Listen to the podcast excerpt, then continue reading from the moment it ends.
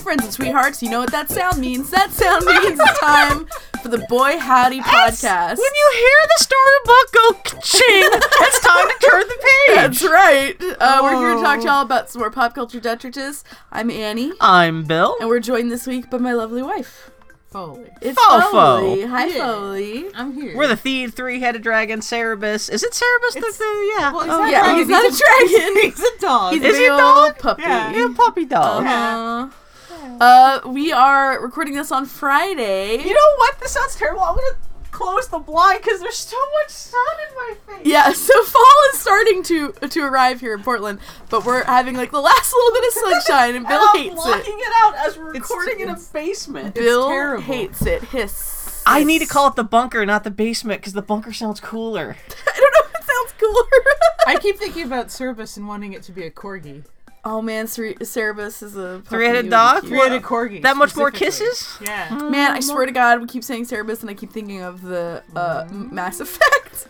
I think Okay, of I think of the goddamn comic because it's not Cerebus, it's Cerberus, oh, right? Oh, Cerberus. yeah. The- the aardvark guy. Are we yeah. saying it wrong? Is it actually Cerebus? No, it's Cerberus is because it's it's the same letters but No, just no, mixed no. around a little bit. But this Cerebus is no wait. See Wait. now we're are we all Fuck! fucked up? Now I just I just I'm an myself idiot. out. Hey everybody. You know what? Talk about this Who's gonna don't have- quiz us? Who's gonna come up to us on the street No, and say, literally- "What's the name of the three-headed dog or the aardvark comic?" Everyone listening at home, listening to this garbage podcast, is shaking their fists.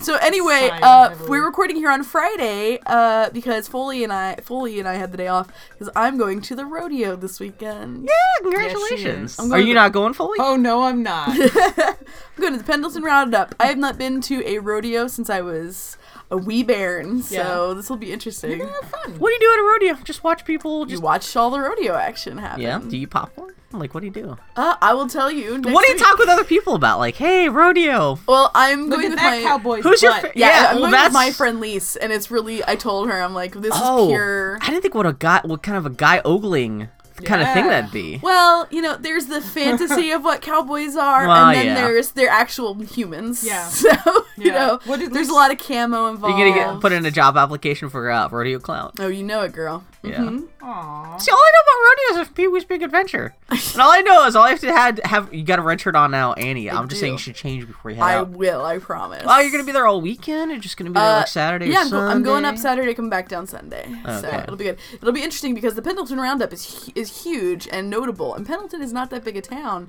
My friend and I decided impulsively that we were going to go about a month ago, bought tickets, and then had to find a hotel. I called some hotels in Pendleton, and I got laughed at. They actually laughed at me. So where are you gonna stay? We're staying at Hermiston, which is about 45 minutes away from Pendleton. We're staying at the lowest rated hotel in Hermiston because that was all that was available. Wow. My friend is bringing sheets. I We swear may to- never hear from you. This is this is the thing where like I could already see us on the five o'clock news where like Annie and her I'm myster- mystery really- friend just disappeared. I'm worried that I'm gonna have to disinfect you. you absolutely are. Between the Cowboys and the bed bugs, it's going to be bad. Oh, I didn't think Don't about that. come Yeah, bring with that something. shit home. Yep. they should have like good food though, because you think they would have like barbecue and everything like that. I'm excited. You know what? To be honest with you, as my, I'm looking genuinely looking forward to the rodeo. Mm-hmm. Um, I'm looking forward to seeing all those beautiful creatures and also the animals too. that was my joke. Thank you. Doesn't Flapping. everyone just eat the animals at the end?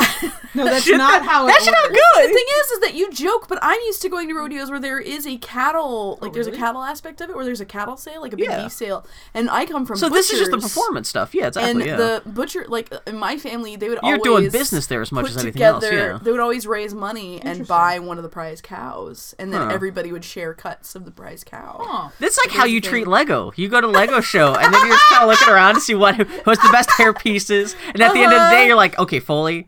Okay, after wrangle with Foley for money. Okay, like you know what? I saw this really good hair piece on this one Lego thing over here.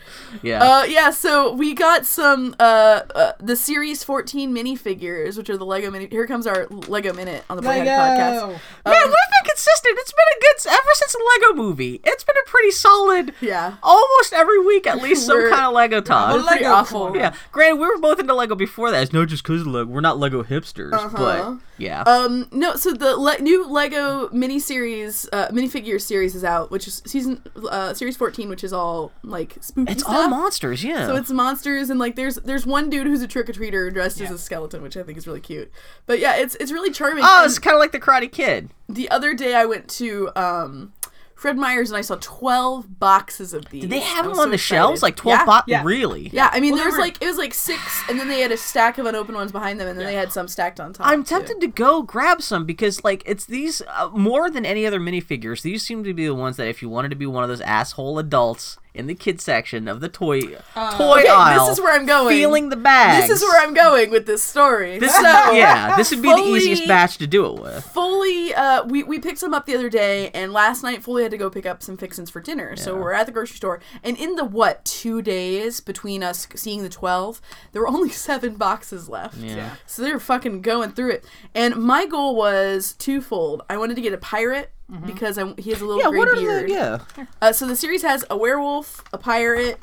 Uh, anyway, I'm gonna tell my story while you look at that. Yeah. Um. Uh. So I wanted the the uh pirate for his gray beard, and I wanted the zo- business zombie for his tousled hair because Because you you specifically want pieces for Benton. You're Yeah. not just collecting these blindly, but right. yeah. I mean, I wanted the werewolf for my desk at work. Oh, these are actually really cool. The Yeti So- is my favorite. Yeah, so I uh, I got a Yeti for Foley and I got a werewolf for my desk at work and I liked the gargoyle, so I got a gargoyle too. But you, so I was standing there. Oh, Yeti. Oh, he looks like Chewbacca. Okay, yeah. Last night I'm at Fred Meyer's and I go to the Lego aisle and there's a little boy. Sta- he's like maybe 11 Maybe. uh standing there and he's feeling the bags too. And i'm like for a moment i'm like i should not i should leave him alone. And then i go fuck it.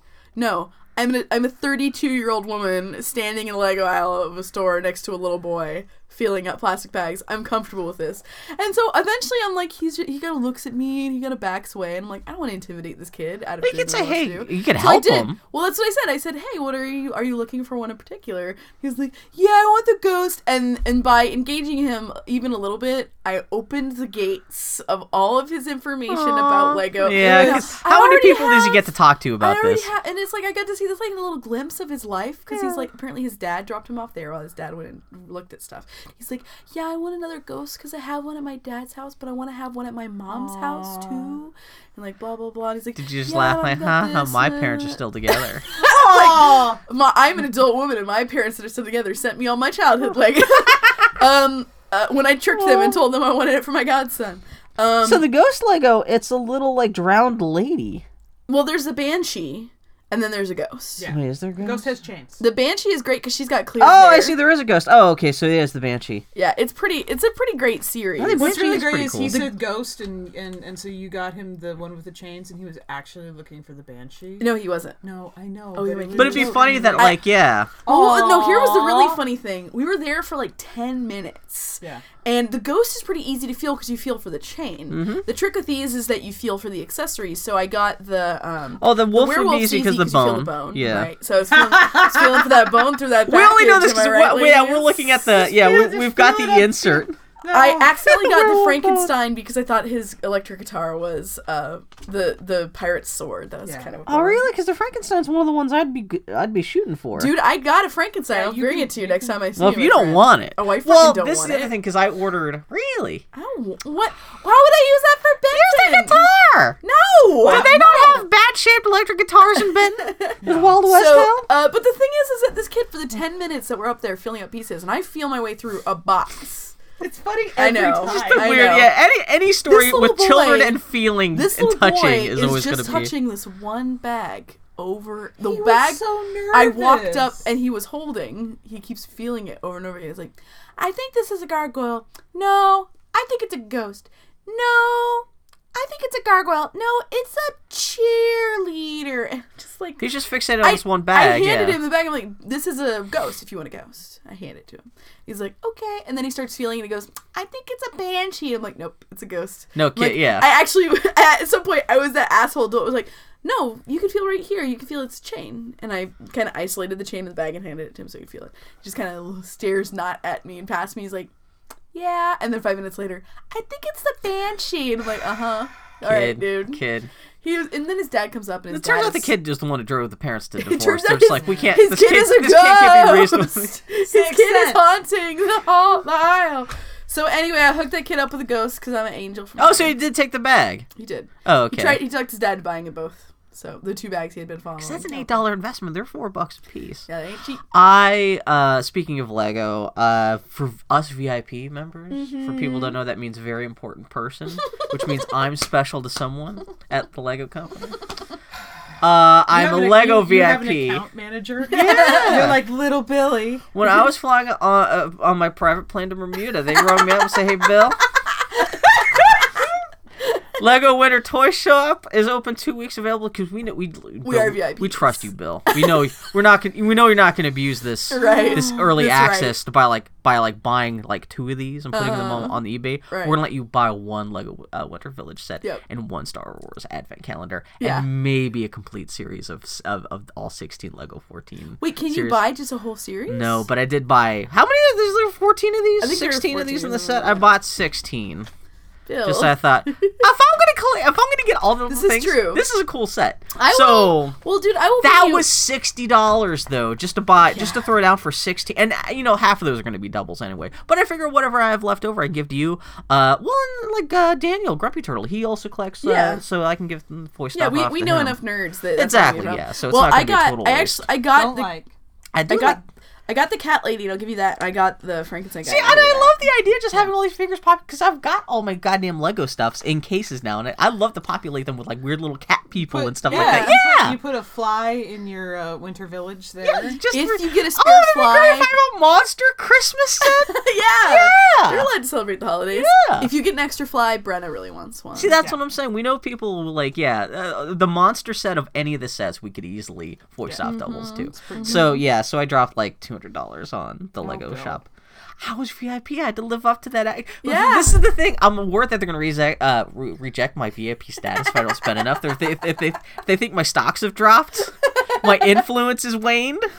They're like, he's not very important anymore.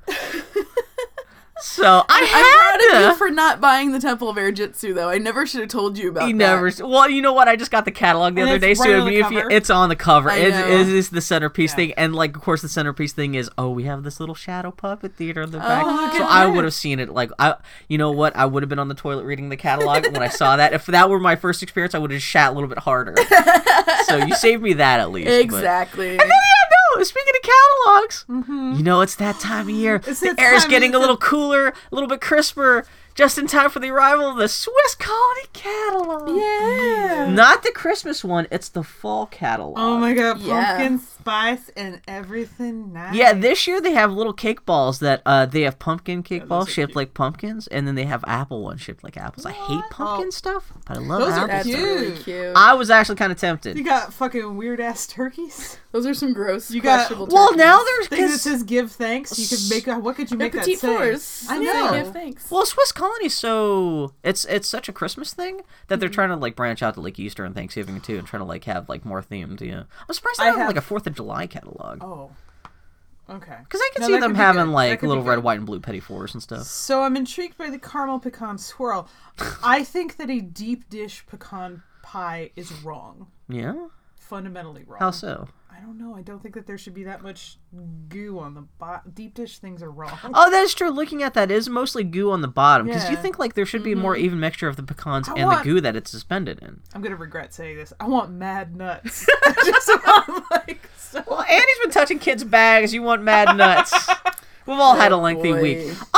Um, speaking of mad nuts, you guys have not couch, uh, caught up anymore on Great British Bake Off. No. Okay, I'll have to give you guys new episodes so we, so we you, can talk please. about stuff Mm-hmm. because man, fucking my people, my chosen people. th- Yeah, Are they- no, it's good. I, it's the two brown people I'm voting for. It's Sure, it's yeah. Nadia and Yeah. Tamal. Yeah. Yeah. And Yeah. like they're they're still two- coasting. But spoilers, for Great British Bake Off, they're still coasting on. Okay, good. They're shedding white people, which is fine with me. Get get rid of them whiteys. Uh, that would be exciting, actually. Yeah. We're I totally really like caught Nadia. up here at the house because you guys finished. You guys gorged yourselves from Great, Great, uh, Great British Bake Off when I when I downloaded all the episodes Oh, the, last ori- year. the, the all of them. With all the yeah, but series. now we finally caught up too. We finally finished season four, which is the last one we hadn't finished seeing. We so we just wrapped that up this week. So we are officially caught up now. We're watching the episodes as they come out. Yeah, Yeah. we have no extra Great British Bake Off left. Oh, so you know we've sucked all the fair- marrow out of those bones. To be fair, you always have extra Bake Off. You just rewatch it. That's true. You just Have mind y'all? wipe. Did y'all watch the what was it called? The Masterclass. bonus masterclass. Did y'all watch all? we the have a couple masterclasses? episodes of that, but not all of it yet. Yeah. But like, but then, you know that is nice to see because the master classes they actually like you know it's the judges actually Yeah. making some of the stuff that the Yeah. contestants were forced to make. So it's Yeah. kind of nice to see what their advice for making the perfect this or mm-hmm. the perfect that mm-hmm. is. Yeah. And but You that's what- nice. It's more Yeah. content, but it's not Right. quite you know. It's yeah. not- it's not, not the competition GBBO. aspect. It's Yeah. more instruct. It's more like an actual like watching a cooking show. Right. Whereas yeah, GBBO is you know. You've I got do love them bitching at each other. Yeah, It's they, super- they, snarking. they snark at each yeah, other. when when, when, when Mary's all like, "You're messy," and flick Paul's like, "Yeah, shit. shut up, old woman." There, on the most recent episode, there's one somebody fucked up a pie or something like that, and they baked uh, the bottom too much. No, I think it was like a fruitcake or something like that. And Mary's like, "Oh, it's it's a little dark, but it's not burnt and it's not bitter." And then Paul Hollywood is good. He takes a bite, shakes his head, and said, "It's burnt and it's bitter." And then he just walks away. And then uh, Sue's just like he just he just uh, jerks her thumb at Paul and goes, "You know what?" To the contestant, you know, he's the one who's better. Brr, brr, brr. so yeah. Oh, his bottom's big burnt. Yeah, he's just toasty. I didn't realize his marriage got all fucked up. Oh, Paul Hollywood, did you hear about there's this? an opening. I don't. Let's go get him. No, because did you spoilers for Great British Bake Off? But like he was stopping like a co-host for another show that he was working on. Right. So his wife left him.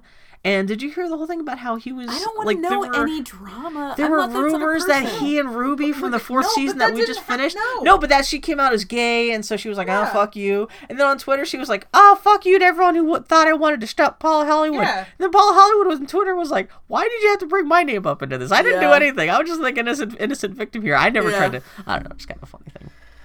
Yeah. Bill's in on the on the. D- Oh my god! How have I never thought about private this? lives of private. Bill. Annie, Yes. should we pull our resources? Uh-huh. We're going to combine everything here, what we've been talking about for the last 10 minutes into a giant mixing pot.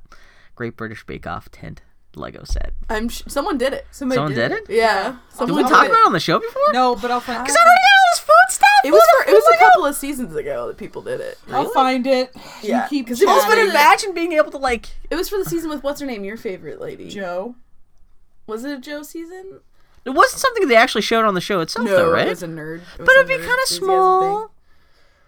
And you know, It has to be big enough to fit all the contestants and their. well, it doesn't have to be as long and- you could just be the empty set. And you, like the contestants could be like Frankenstein, there we go. cat lady, Venus Uh-huh. flytrap face. Uh-huh. Well, as Bill- long as you have like Paul Hollywood, Mary Berry, and the two hosts. Oh, that's the other thing we watched this week. So we didn't realize Mel and Sue, who were the two comedic hosts of the Great British Bake Off, uh, they've been uh, a comedy duo for 27 Yeah. years. Yeah, yeah. Uh, JoJo was looking up, uh, researching them stuff. They used to write for Absolutely uh, Fabulous AbFab, yeah. back in the day.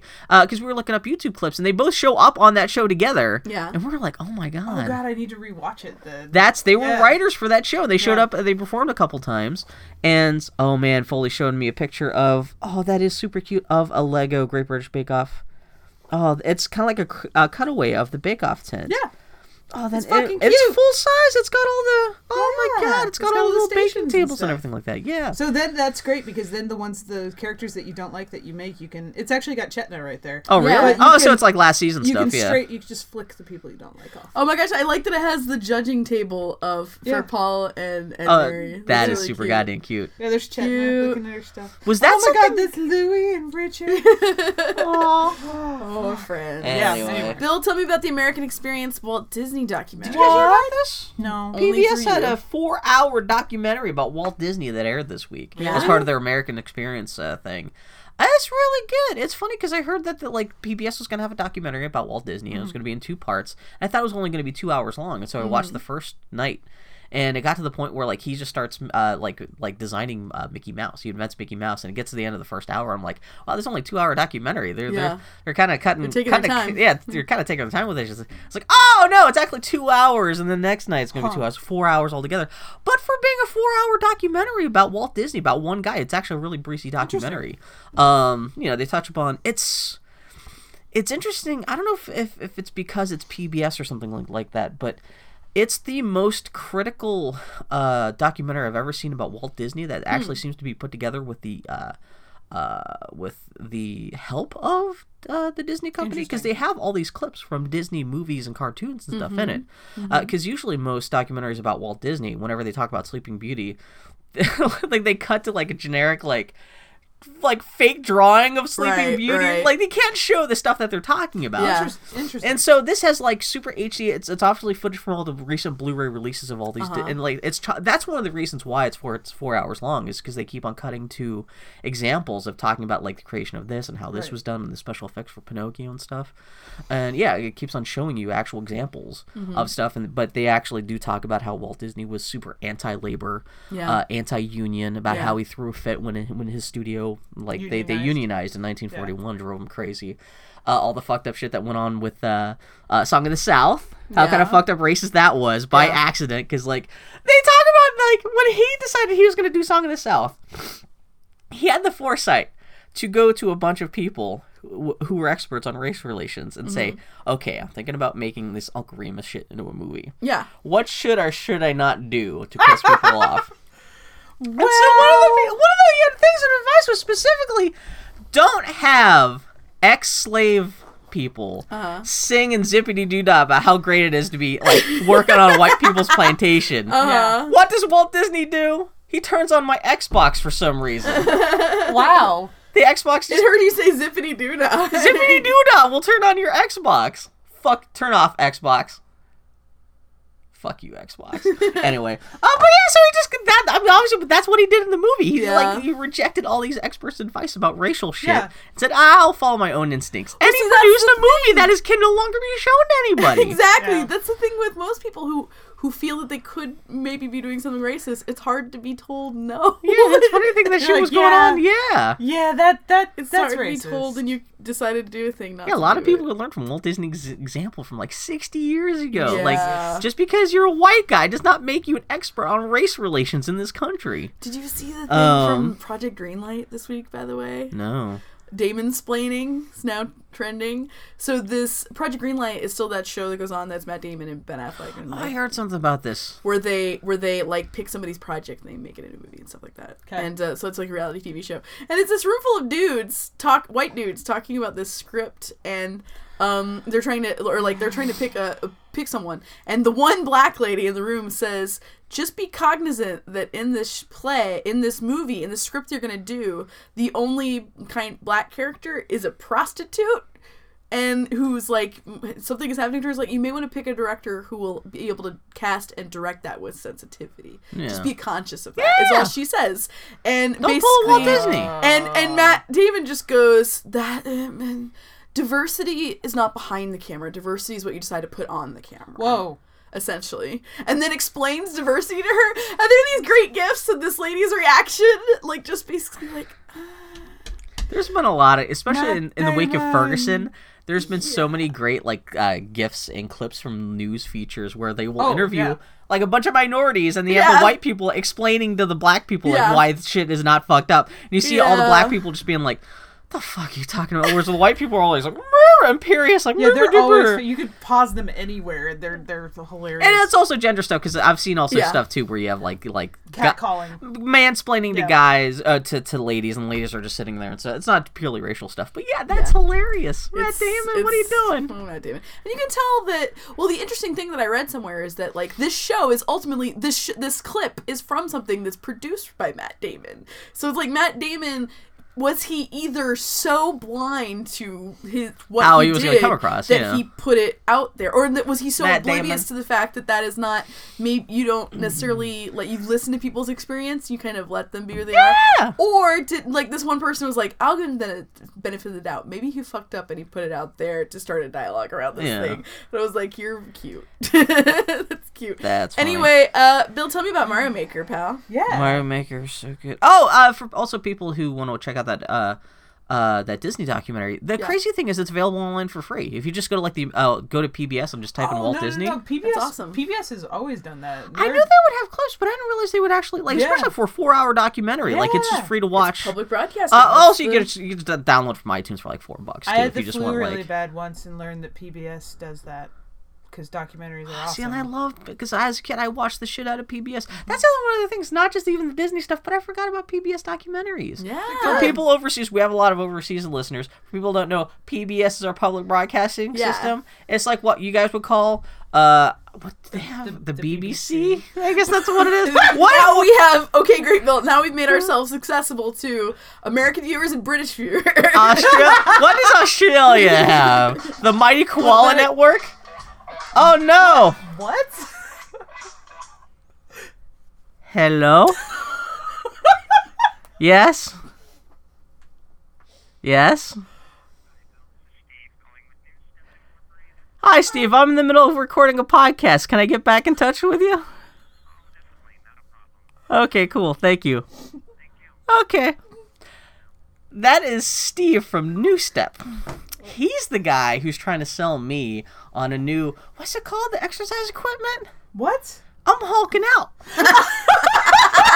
I watched the uh, Avengers Age of Ultron and I was like, I could be I have some purple shorts. Yeah, that's a person. I can get so big that I cannot physically have sex with Scarlett Johansson. that, that we have an argument about how my penis is too large and I would split her in half. Wow, I need to watch Age of Ultron. It's kind of insinuated in the scene of it. That's what inspired me.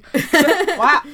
Anyway, I think one day if I Hulk out big enough, I could just dip my penis in green paint, send pictures to, to, No. to don't. Scarlett Don't Johansson. tell us And if she says no, I will fulfill my duty. And it'll be like recreating No, that don't, scene send, each other. don't send dick pics to anyone. No, but there's an elliptical. I'm, I'm thinking about buying an elliptical machine. Did I mention this on the podcast? Before? Yeah. before?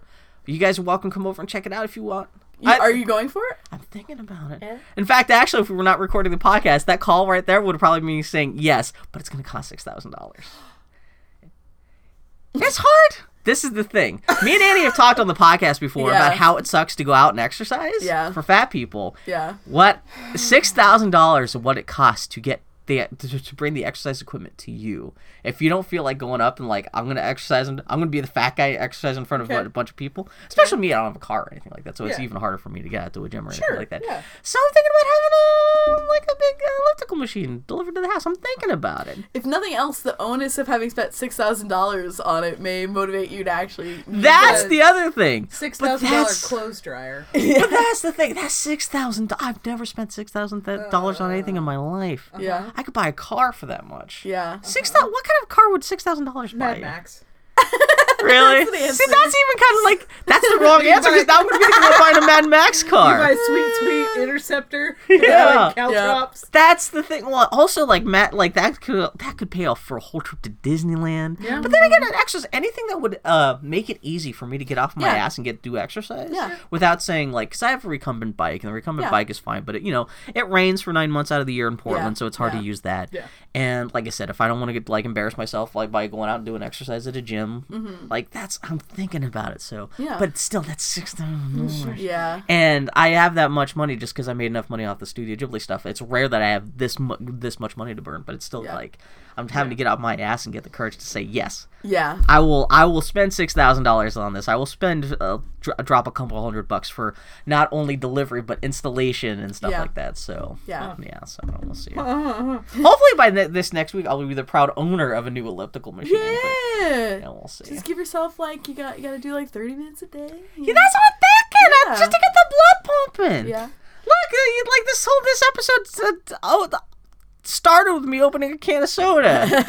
I need to do something to offset that Mm-hmm. a little bit. So Bill, tell me about Mario Maker. Mario Maker's so good. It's it's it may actually be one of the greatest games ever made. Really? Just because it's Mario, Yeah. and then you can make Mario. It's infinite Mario. Yeah, yeah. Because like everyone, because you can go online and people, everyone in the world's making levels, and there's Yeah. only like there's already pre-baked stages that you can play in the game. There's a whole thing where you can unlock new costumes to play as. Yeah. Because there's the whole thing where like if you scan in amiibos in the game, that will unlock costumes in the game. So instead of just playing as Mario, you can play as Yoshi. You could play as Okay. like any of these other Nintendo characters. Hmm. Or if you don't want to buy those amiibos, you can go through. There's a whole bunch of like stages put together. It's actually creator creator design stages that they link together to kind of create a fake Mario game. And if you beat that Mario game, you unlock uh, more costumes and stuff uh, to use in the maker mode, which is kind of interesting.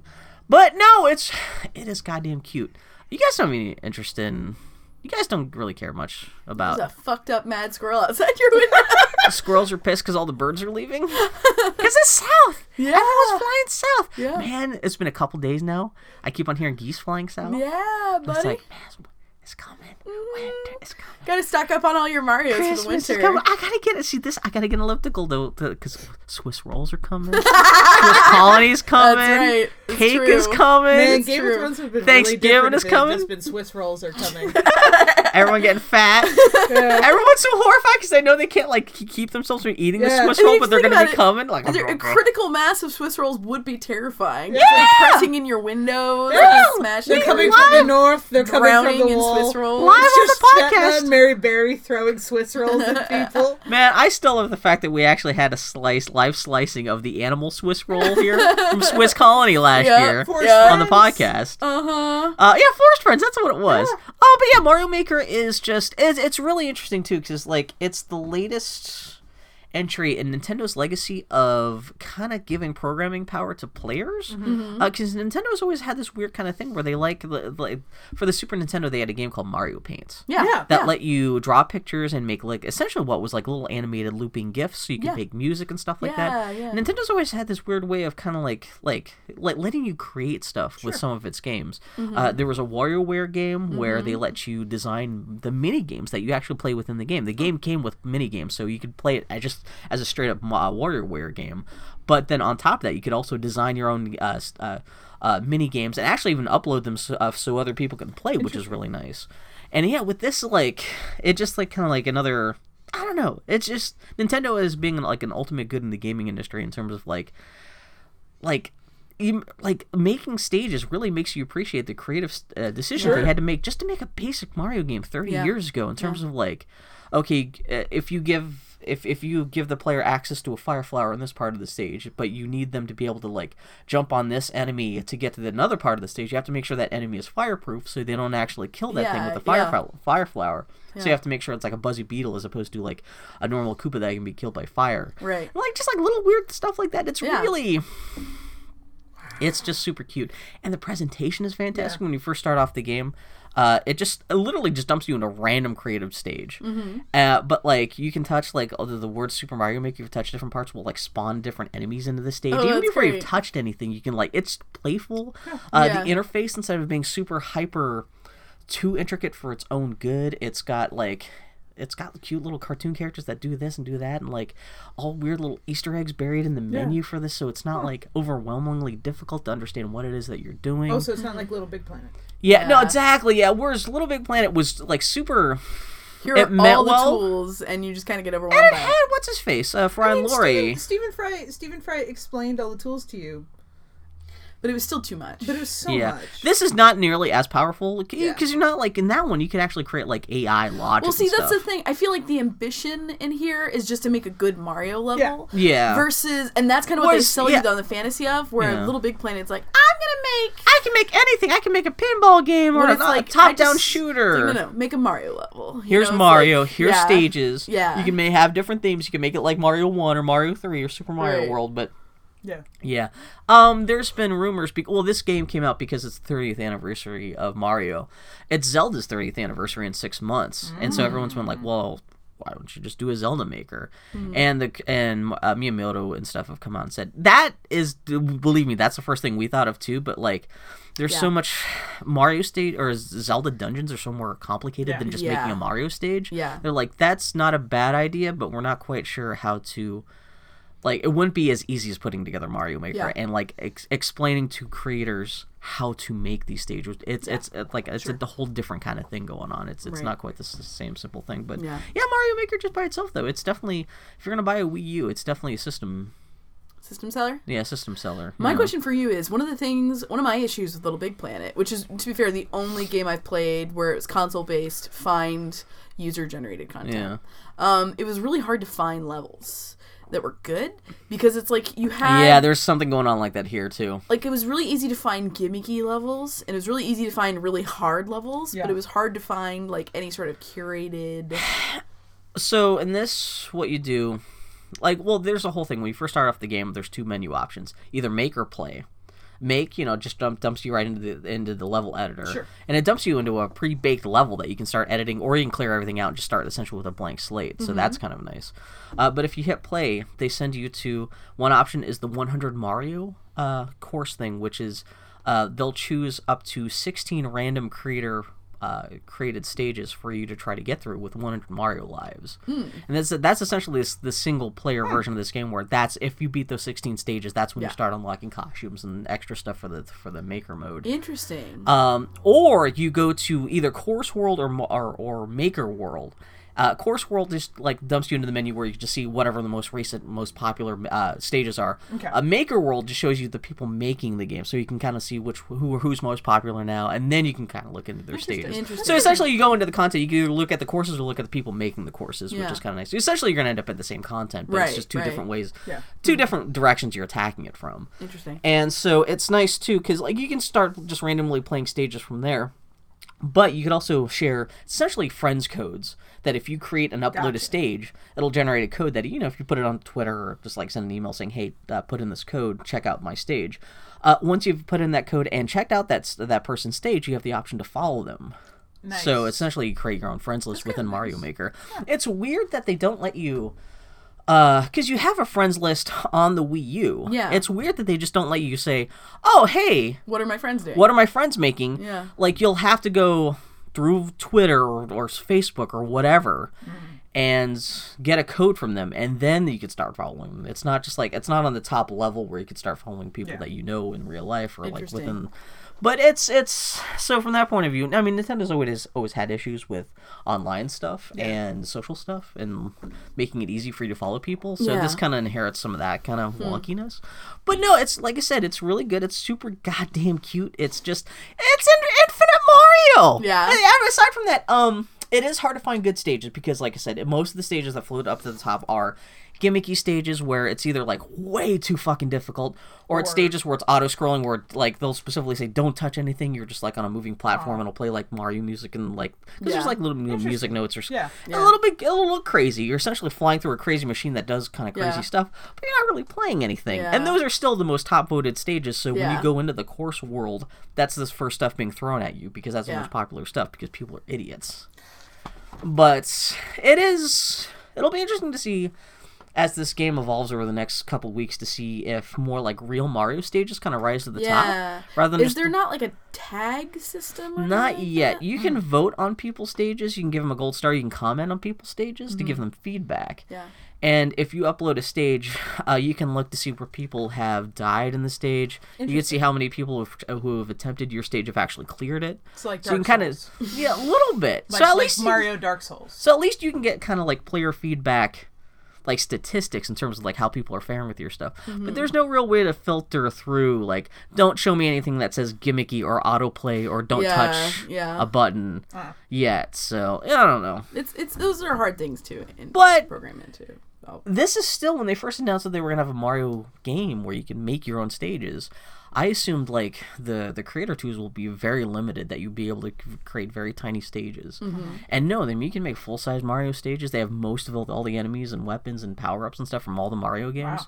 Um, they don't have anything from Mario Two in there. They don't have um, there's some like missing things from some of the other games like just like we- weird random stuff. So like people have been trying to create like perfect recreations of like Super Mario World stages. Yeah. But there's a couple like they don't have any of the suits from Mario Brothers 3. Um there's some weird random stuff, but it seems like they're Nintendo's been very aggressive in the last couple years with DLC for all of these games. Oh, yeah. So I'm sure over the course of the next year they're going to be dropping all kinds of. Well, especially they announced that like their Nintendo's big winter game was going to be Star Fox coming out this December. That got Yeah. delayed till next year. Oh. So they pretty much have Mario Maker and that's it for the rest of the Yeah, year. well, so they're pretty much obligated like to try to keep on like saying, "Hey guys, Mario Maker, Yeah. we drop we, we here's the, for give us two bucks and we'll like we'll drop in like the Mario 3 Huh. like frog costume and the Tanuki costume and stuff." So I'm assuming that'll that'll probably happen around Christmas or something. But Woof. it's good if you like Mario. If you got a total boner for Mario. Yeah, yeah, yeah, If you don't have a total boner for Mario, at least it's still cute. yeah. But It's interesting because I don't. I want. I can see how that could be a easy sell to gamers, and yeah. but a Mm-hmm. Hard sell to just like a casual. Like, cause I'll be frank, I as a video game player am not super interested in making my own content. It just takes a lot of time and a lot of effort to do something good, and I don't have that that attention. Yeah. I just want to play a game. So like, I would not see, with up- me, all I want to do is create a Mario stage. I don't have to create Yeah. multiple stages. Yeah. I created one Goonies inspired level. Yeah. and that's I've played some other people's stages, but like all I need. I dropped fifty bucks. All I wanted to. I can say in all earnesty now. I've created a Mario stage. I've uploaded. it, Yeah. Other people have played it. I can die happy. and like I, I'll still continue with the game. But I, as soon as I was finished with that stage, I went right back to Metal Gear Solid. Yeah, yeah. Just because I was like, tell, tell us about your Metal Gear experience, my friend. Metal Gear. Tell me about what Big Boss is doing. Everybody is freaking out about Metal Gear on Twitter, and uh, Because Metal Gear's legitimately fun. Yeah. I mean, any I, have talked about this for the last couple of weeks, but like, I got to the, I've gotten far enough into the game that there's all kinds of story spoilers. It's hard for me to talk about Yeah. stuff without spoiling stuff. Yeah. But there is a cool like mechanic in the game where, aside from the action stuff you're doing, like just like you know killing and sneaking around stuff, mm-hmm. there's this whole Animal Crossing style base mechanic where like Mm-hmm. everything you're stealing and fultoning in the real world, like you're setting up with balloons, ends up back at this base that you're slowly building up. Bill said that casually, so I'm gonna point out to people who maybe aren't familiar with this. Yeah. There is a core mechanic in Metal Gear Solid 5 where you take enemies or items or creatures from the world, attach a Fulton device, which It's is a balloon, a jet powered balloon, no less. Not just normal, but jet like they can shoot up in the sky like what? and that not only it spirits it away from the level and sends it back to your base, and then Yeah. it becomes an asset for your. Your And base. so after a while, you'll have like hundreds of soldiers at your base, all of them that you've kidnapped, which is extra hilarious. Well, the game actually says that like Big ba- Big Boss, the character you're playing as, is so charismatic. Yeah. That just by his, simply having the honor of having been kidnapped by Big Boss, all these people you're kidnapped are suddenly like on your side, even Mm-hmm. I, though like I'm, if I ever play this, we're gonna call our squad uh, Sons of Stockholm. Yeah, you well, you can name your private army good. anything, and with your own like little logos and stuff. Yeah. uh, with your own little theme song and all.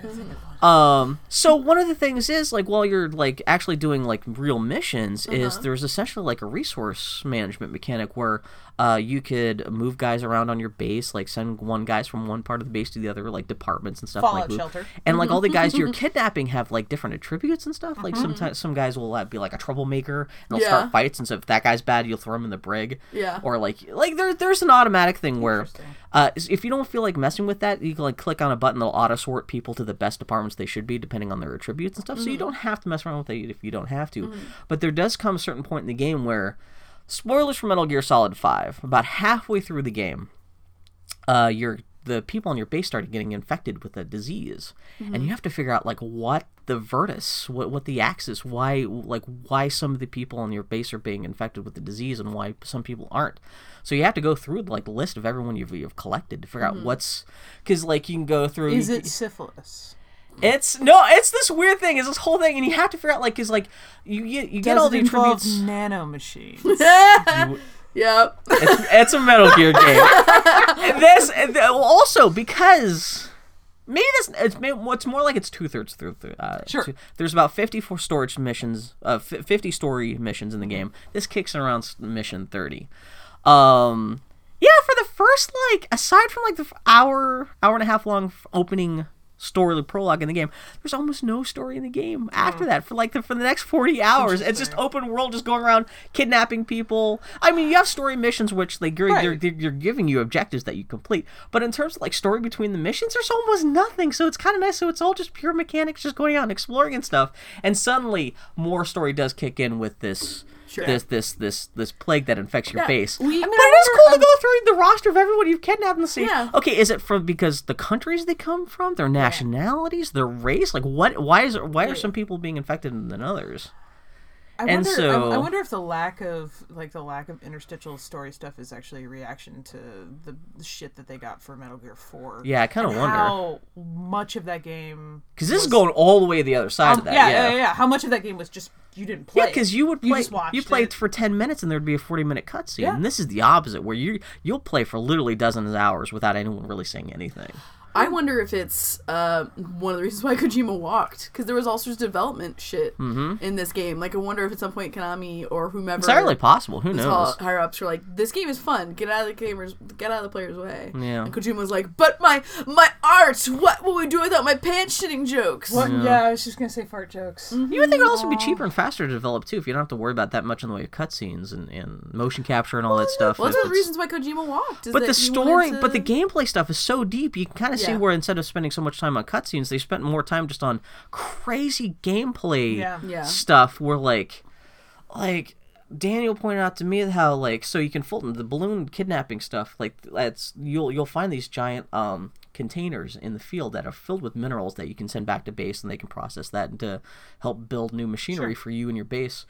And uh, one of the things you can do if you want to go back to your base without spending extra money, one of those things you're kind of constantly collecting money as you complete missions in the game. Mm-hmm. But it's you have to spend money to like airdrop yourself a vehicle or new weapons or anything like Mm-hmm. That, or even yeah. actually going out into the field to get this. You, you pay for the gas that your helicopter expends just to do. drop you off. Yeah. So it costs you money for them to send you a helicopter just to pick you up at the Yeah, end. that makes Uh, sense. if you run out of money, you just go into the red though. It's not like if you run out of money, like, well, I'm stranded here. I broke the game, so at least you can come, come back and make up the money. But so if you want to like go back to home base, the mother base, without spending any money on a helicopter, you jump on top of it after you've folded it because there's a moment before it like launches into the air. Mm-hmm. So you attach the balloon and then jump on top of it. And since that uh, container's gonna end up flying back to home base anyway, instead of spending the money on the helicopter, you just get on top and you just float away. I was gonna say And if you fold in a car, like can that. you just get in the car? I found out that if you were supposed to kidnap somebody, and if they're sitting in a car that you folded, in, that counts as you kid. like that works. Good. Uh, there was actually a whole car full of people I had to ki- like Fulton it, and I was like, there's a certain point where I realized they get out of the car and it's really hard to like. Like sneak up on them and knock them out and Fulton them while like all these guards and stuff. I realized if I got in a car and drove to the other, other end of this this area where I had to kidnap them and intercept them before they stopped the car and got out, before they got near guards. Yeah, easy. Like I got an S rank on that mission because it was like super. Like the mission Yeah. was over in like a minute and a half. Yeah, And most of that was just driving to the other end of the base just Yep. so I could intercept them before they drove into the base where it was Yeah. harder to like collect them. That's pretty great. like shit like that. Like That's pretty great, it's the systems in the game is what they spent their time and money on Yeah. rather Yeah. than the character stuff, which is kind of nice. But then Oh, I'm getting Metal towards the last third of the game, and now like it's turned into an actual Metal Gear Yeah. game where now it's starting to get Yeah. more like okay, I have to sit through a ten minute cutscene now, and now it's like someone's turning into a Frankenstein and all kinds of shit like even that. So? Yeah. but yeah, it's a cool game. Yeah, I've still been playing nothing but um more Mad Max this week. Yeah. Game is not very deep. It's really not. It's You just like a kinda- big, yeah. beautiful. It is a beautiful world, and the way the weather changes is really beautiful, and the Yeah. dust storms are beautiful, and like those aspects of it are gorgeous. But boy, there's not much to do in that game, Mm-hmm. and it sucks because I finally got powerful enough that it's kind of fun to do the things I have to do in the game. But now I'm powerful enough that I'm all the things are harder to do to begin Oh, with. yeah. and my tricks don't work on half the things anymore, and I'm like. Uh, So your gradual like rank up and like unlocking new stuff is kind of leveled off, and now you're just kind of like Well. I'm getting I'm getting to that point rapidly, and also I realized the other day there are these people you have to beat in the world that are called top dogs that are like literally they're like kind of the the sub like the gang leaders that you have to knock down in order to get to the big bad guy. Mm-hmm. And I realized literally the top got dogs are the same model just with different skins. Oh, that sucks. And it's just like little things like that. And like, yeah, I, I met the first, the two named female characters in the game, one of whom is a concubine, uh, and uh, named Hope, and the other of whom is named Pink Eye, who's a who's actually a.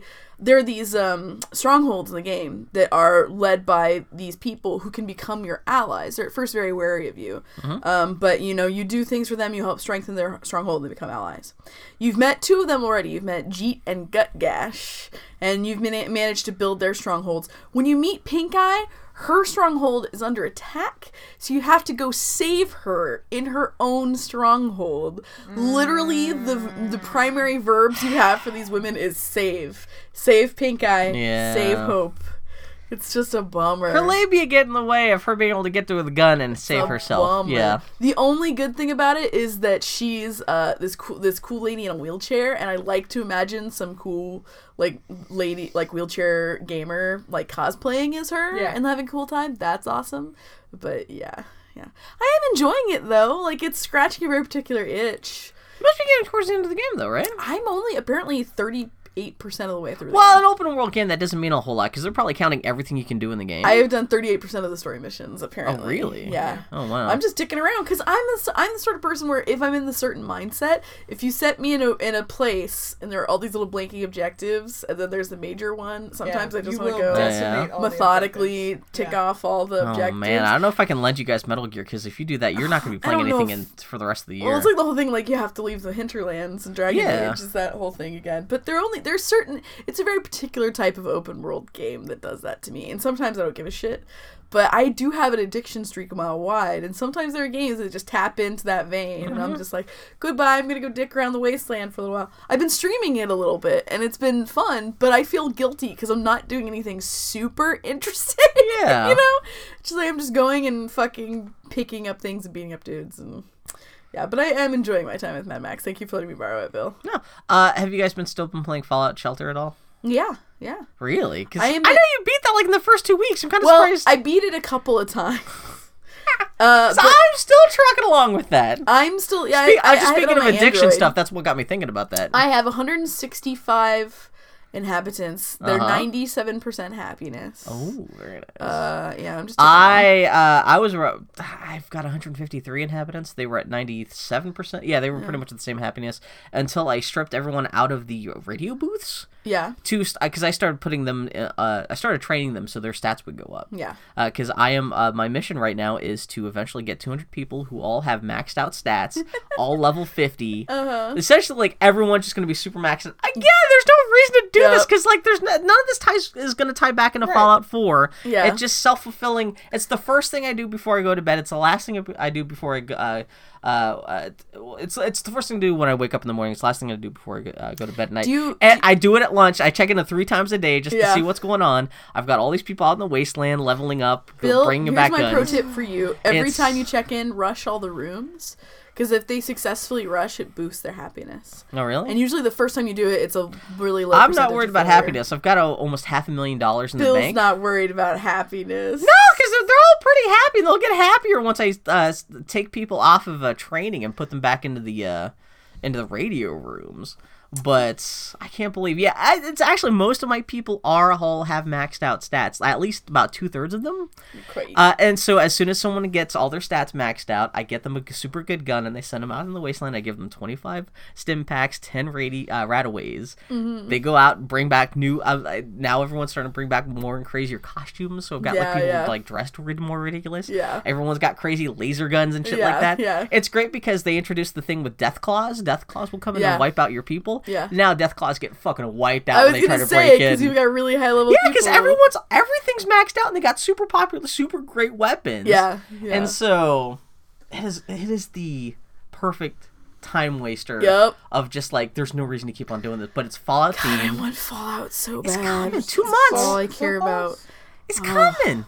Uh, the only yeah, I didn't play much games this week. The only media I consumed really this week was uh, I watched Westworld. Why Westworld? HBO is doing is going to be a, have a TV show of Westworld that's coming oh, that's out. right, yeah. And uh, so out of Who's, curiosity, who's the bald guy? Who's the Yul Brynner? I, I don't know. I've not looked at too much at it. There was a like- trailer. It seemed kind Yeah. And the trailer mostly hinged on okay, what if sexy ladies were also robots? Well, that's like, the movie, on. though. So the movie Westworld Really? was Michael I've never Crichton's seen it. first, it was directorial debut. Oh, he directed it. He did. He wrote it and directed it. And it's really funny because you read the Wikipedia entry on it, and then one of the first things on the editing process of the movie is like, uh, Michael Crichton re- immediately re-edited the movie once the first cut was done because it was too long and boring. and the thing is, is that the final cut ain't a whole lot different. So it's a Jurassic- very meandering movie. It's Jurassic Park, but with cowboy Exactly. robot. Except this. that's why it was like a, he's got a thing. He's got he a thing. So the whole Is it- premise of Westworld is that for a thousand dollars a day, you can go to this resort. So already from the start, there's kind of an eat the rich like a- angle that I wish they leaned into a little more. But anyway, so for thousand dollars a day, you can go to this resort. There are three worlds in the resort. There's there's West World, there's Roman World, and there's like Castle World. This sounds so it's medievally. shit. I thought it was just cowboys. and cowboy. Really? And so the euphemism is, oh yeah, the out the cowboy world is lawless, right? The the castle world is violent, and the Roman world is where you go to get laid. Yeah. And the joke, like they kind of, there's a joke where all the women who go to to uh, what is it called, Delos is what it's mm-hmm, called. Mm-hmm. All the women who go to Delos just want to go to Roman world to get laid, and all the men want to go to either West World or Castle World so they can fuck shit up. It's like that's all they want Yeah. to uh-huh. to either live without responsibility or to be a hero who can kill people, pretty much. And uh, all It's ladies want to get their the dick wet women just it's a casual joke. They don't really lean into it, but they're only like, "Oh, women want to go get their get their dicks wet." You know, it's like there's like a there's a passive like there's a passive like the punchline is women oh, have women. sex drive. Yeah. Oh, women want to get laid. Woof woof. Just talking about it, and I just keep imagining uh, Dennis Feinstein um, from Parks and Rec wanting to go to Westworld. You're not wrong. No, he. Yeah, he would want to go we to hunt, Westworld. we hunt foxes. It is deeply It's, erotic. it- it's terrible to me that I think it would be harder for a lady to get off on a robot dude than a robot than a guy getting off on a robot lady because a dude will fuck what- anything. what? What do you think? well, the whole point is that these robots, you can't tell they're not here. I human. know, I know. but they I do. It's like it's not. It's interesting because there's not really a lot of thought put into it per se. Yeah. Because the whole thing is that, like, for example, there's a huge thing where Oh. you have real guns, and the guns don't work when you point them at a human because it can see your heat, your heat signature, and so it knows not to let you fire. But if you Which turn on means the all robots are cold. yeah. Then and I'm like, who wants to stick their dick in a cold like ham sandwich or whatever it is down there? Seriously, you're paying a thousand dollars. If you're one of the ladies going to the Roman world, you're paying a thousand dollars for a fucking wall-mounted dildo to fuck you. At yeah, least- a, yeah. yeah, cold salami. Yeah, I don't ah. know. It's it's interesting. No, now there are vib- dildos and vibrators now that are more human than what they're talking. That we would probably get sh- no. it's kind of interesting because so put, it, put it under your armpit. Yeah, there's kind of like a put it in hot water. it's it's fascinating to watch Westworld and then think of Jurassic Park and think of the lessons he learned. Yeah. Because so basically your your point of view in the movie is you, there are these two rich assholes who are going to Westworld for vacation, right? Yeah. And you get to see and things start to go wrong. It, what's fascinating is apparently this movie was made before the phrase computer virus had been coined. And so there's a meeting where all these scientists are sitting around talking they're like something is spreading. It's almost like a illness that is spreading from robot to robot. So this is apparently one of the first movies to like talk about computer Yeah. viruses as a virus, which they are, which is interesting because other the scientists are like, "Pshaw, they're robots. That How couldn't could that possibly happen?" Yeah. But um, Well, it's Crichton fancied himself being like a forward-thinking, like scientist guy. Like he could Yeah. predict things. Like brr, brr, brr. Well, so there you have the two rich people who are on their way, and then you get to see. Is it a rich some- couple? They're two dudes. Okay. Uh, they're just bros. Oh, I see how it is. They can't be just. You can't have two dudes be a couple. I see what you know. You're right. I'm The- social justice warrior. Tell her you wrong. The uh, and then you randomly get to see Free this one scientist who's worried because he's starting to see things are going wrong. We're gonna Fully ignore you because race. it's my turn to talk. I know. now. Yeah, exactly. Yeah. There's this one scientist who's starting to see that things are going wrong, and he's like, "We need to shut down the park Mm-hmm. because they're we're losing control of these characters." And He's at the the end of the day, it's not that they're want to like it's not that they're like evil robots. Yeah. it's literally there are some robot. There are at some point they say there's a sex bot. This is a prostitute in Westworld that to, to, for dudes can fuck, and then there's Yul Brynner who's whole who's programmed to get into fights with dudes so that they can shoot him and win. Yeah. But once he loses that inhibitor that says let them win, then all these machines that are literally designed for dudes to kill as part of a power fantasy instead kill them. And so that's what the movie winds up being is that with those inhibitor this disease breaks down that inhibitor and then they're loose. They're on the loose. Doesn't mean the lady sex bots just have sex with anything. That's exactly what it means. No, not at all. The women sex bots get killed, presumably. They do in the Roman world, you see. See, I was just picturing the Roman world. It's mostly just like robot sex guys, unless the lady wants to have like, like a they lesbian they experience. kind of drop they they really imply Well, I'm just saying you're saying they didn't think this all through, it's, but it's a yeah. we- well the thing is is that it's not a bad idea and the thing is per se and the thing is is that uh, i really like the idea of this re- eat the rich aspect of it Yeah. it's like you know these assholes who are going to spend a million dollars a day so they can kill someone yeah they should fucking be hung by their thumbs until dead like i'm fine with that so i'm but i'm curious to see what the hell a show does with it Yeah. Apparently, there were like there were sequels and a TV show back in the day. really? Yeah, there was like Beyond Westworld was I think the TV show, and there was like a Future World or Was it the 70s? Man, I so don't know. Jurassic Park would they have originally would they have made it so that you could eat dinosaur meat? Would they have like had like Stegosaurus steaks after a while? Because you think oh. part of the thing that you could charge a million They open, dollars. they Yeah. open up. They open up the pub, yeah, like a The Mc- gastropub? like a, like a McMenamins. Mm-hmm. yeah. then- have a real then, Bronto uh, steak. Yeah. Mm. Man, it's weird because like in the original Jurassic Park too, like you could Crichton was already into the whole ladies and their sex drive being weird too. Because you know that scene where Laura Dern stays behind the, the sick Triceratops. Her there's That was the You can see my lack of interest and hearing your joke. Moving That on. is literally She the joke that I'm saying I'm sick of, where the punchline is people, women have a sex I drive. just, I just love the idea of her just turning to Grant and going, "Hey, Grant, I'm gonna give him a gibber." Bill. Hey, everybody, this has been the Boy Howdy Podcast. I'm What? done. There is a secret best part of that movie too. Not secret at all. So, and it, yeah, Yeah. Westworld, it was interesting, but the pacing in it is weird, weirdly plotting and lack of urgency. And the dude who uh, survives all of this, I understand that from like a narrative standpoint, it's like about a person who's going through this hardship and comes out the other end and becomes stronger, right? Yeah. But from the start, you're like, he's like the sad sack, unassertive divorced guy Oh. who's just like you know and his friend is like you need to live a little and then he learns to murder and then he survives all this and i'm like no that dude How does he kill you Brynner?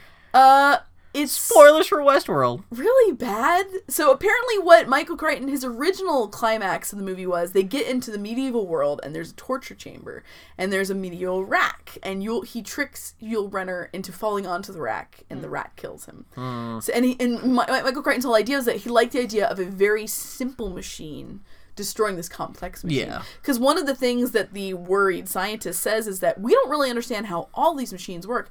Part of them were designed by computers to serve this very particular function, where like human intervention was very minimal. Like we don't know how they work. So Michael Crichton was like, "Oh, but what if a simple machine destroyed a complex Huh. machine?" And then they filmed. They were like starting to film it and talk about how to film it, and he realized that was really not visually interesting. Yeah, yeah, exactly, yeah. So the Well, climax. he's a novelist more than a filmmaker at that the point. Yeah. The climax is they're in the throne room of in medieval land, and there are these torches, and you'll the the Brynner bot gets confused because he sees the torches as this heat source What? and confuses it for the human, and So it's kind of like a predator thing going on there. it's it's weird. Apparently, this movie was also one of the first m- movies that had like a CGI sequences, though, because there's some points where you get to see from Yul Brynner's point of view, Yeah. and the world is all really pixelated. It's like a really Oh, okay, so okay, computer processed So yeah, they yeah. did some sort of post processing. Um, when he kills Yul Brynner, does he rip his head off and say, "I'm Brynner"? yeah, or is there like a You'll crit- regret what he did. Brynner? That's what I got. uh, there is one cool thing that they do that they don't give enough. They don't really give enough visual time for, where he throws acid on the Brynnerbot's face. Yeah. And the way they did it was the base of his makeup was Alka Seltzer. So when they throw, Nice. so it just does Oh, this like okay, great yeah. foamy thing, and then all the makeup starts coming off too. So it's like this terrible goopy oh, thing. good. It's actually a really cool effect. kind of pre-Terminator shit going on. Yeah. there. yeah. Well, what's also interesting is that apparently Arnold Schwarzenegger based his Terminator on Yul Brynner's Which makes sense because, like before the Terminator, like Yul Yeah. Brynner in Westworld was the Murder known bot. cinematic murder bot. Yeah, exactly. Yeah. You can. Aw. I the whole time I was thinking of Robert Patrick in Terminator 2. Like Oh, I felt like that point, too, was yeah. deliberately citing. Because it's still supposed to be like, well, that cold Robert stare. kind of looks like like there's something Yeah, about his that's what I'm saying, yeah. where He it's kinda not. like, he, he also does kind of look like Yul Brynner. yeah. His hair. It felt it felt very Because well, because like Schwarzenegger as the Terminator, he's got the sunglasses on, so it's not quite like aside from the fact that he doesn't look like uh, Robert Patrick or Yul Brynner, but it mm. is a different kind of like thing Yeah. going on because he's such a big guy, but like a normal guy with that glowery stare, Yeah. robot face. Yeah. Well, they, it's funny because like someone acting like a robot, but not necessarily just acting like I'm a cold, e- Yeah. emotionless, but you still want to have that menacing thing going on, but still like unaffected but still kind of Yeah. threatening. Yeah, it's still acting. It's not just like acting like "Ah," or like at the "Ah, ah." end of the day, it's interesting because Yul Brynner, though he's not expressing a lot of emotion, he's literally programmed to get into fights and kill. Well, exactly, humans. yeah. So He's it's aggro all the it's, it's it's it's kind of interesting. It's like an interesting idea. It's not a very good. How's the sound? Is the soundtrack all pew? Of course it is. Yeah.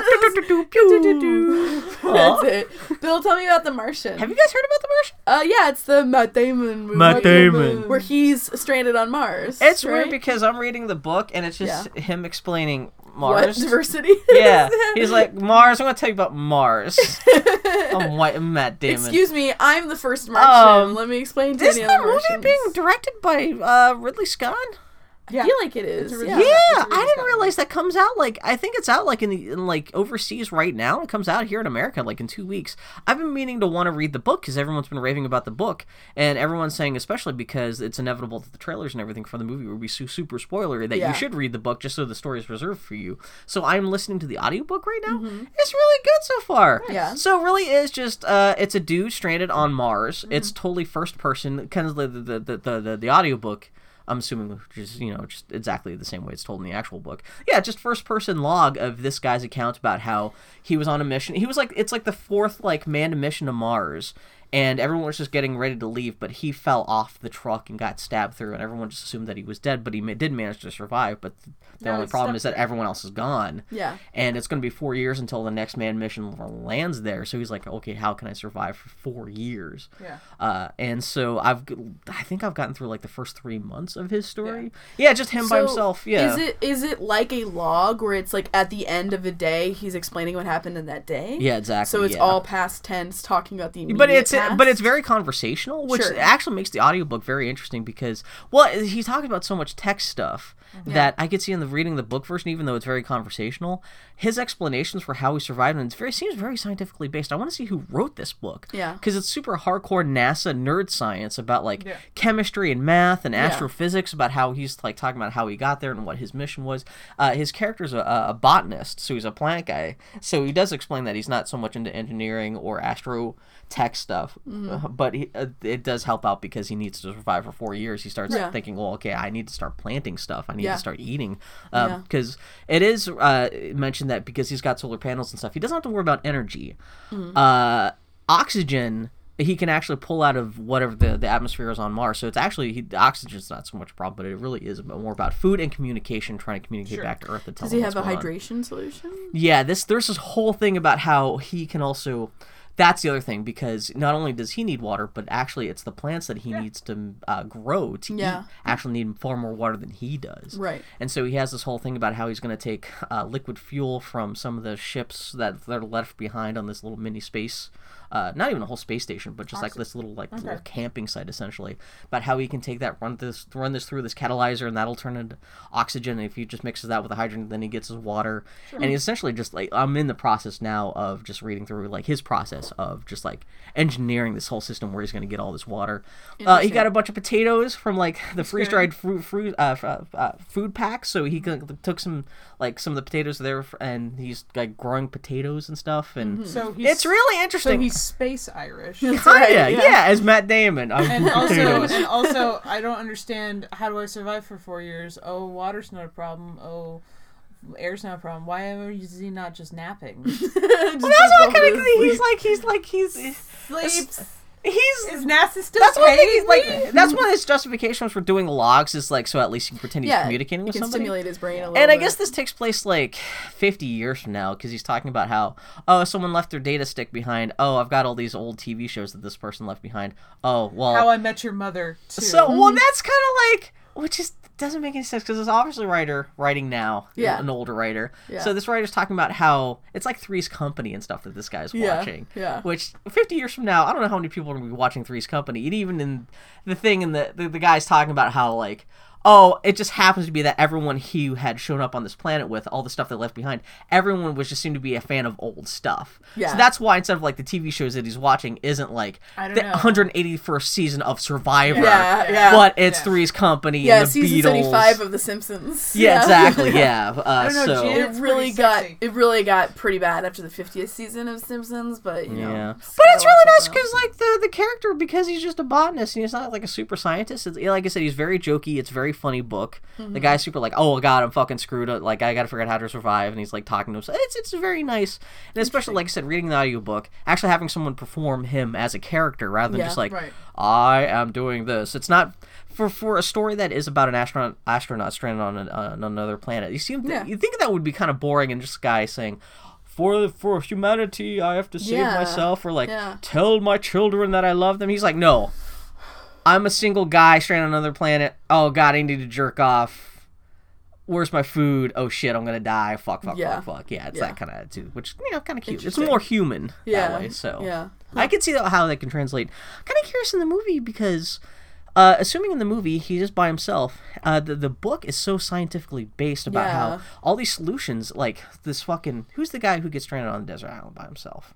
Robinson Crusoe. Yeah, Robinson Crusoe. He's doing all this Robinson Crusoe stuff, but it's so based on science that I kind of wonder. Usually a movie does that in a montage. It's not the whole movie. this is the whole movie. It's like Yeah. Castaway. And at least in Castaway, you can kind of understand how he's trying to survive, just because the stuff he was like. When you see him like taking a, a stick and whittling it into a spear, you can go, "Oh, he's making a spear so he can go fishing or something like that." Yeah. Whereas Matt Damon, This he doesn't have about to t- like yeah, isolation, Castaway. The whole middle part of when he's Castaway, he's not talking because he has no one to talk to. Whereas like in the movie, unless it's going to be constant like unless he's just reading his logs over what he's doing. Hmm. Well, if he's recording, yeah, if, yeah, if it's recorded logs, like audio logs, Yeah, rather then it than, makes like, a sense written they can log. play his audio Yeah. log. Oh, well, even then, like the, the logs in the book are kind of like they sound like it's just transcripts of, a, of an audio, like he's speaking. Yeah. It's not so much like he's just Yeah. sitting in a journal and just writing stuff out. He's gurgling. He's Yeah, growling. exactly, exactly. It's It'll- So it would be interesting girl. to do a double feature of The Martian and The Revenant, because The Revenant, which one's the Revenant? The Revenant is coming out this fall, and it's um Leonardo DiCaprio Oh, that thing, yeah. is abandoned by Birdman. his bros. Did yeah, you guys by say Birdman, Bird- bro. Birdman? No, Birdman's we you've bullshit. already shat on Birdman on this podcast. We don't need to spend any more But time on it. I'm it. curious in Revenant though. Yeah, Revenant, because that's that in that context, it's a man isolated and surviving, but it's man against nature and their native tribes, and also We already got um, Castaway. Just watch Castaway. Pretend, it- pretend he's got even a bigger So- beard. Wait, does that make Tom Hardy Wilson? No. Wilson is trying to kill him. Tom Yes. Hard that Tom Hardy is the airplane that tries to kill him at the beginning. That's there what it sounds That's like. true. Hey friends, that's enough of us gibbering what we did this week. We're gonna take a little break and be back for the Geek Week in review.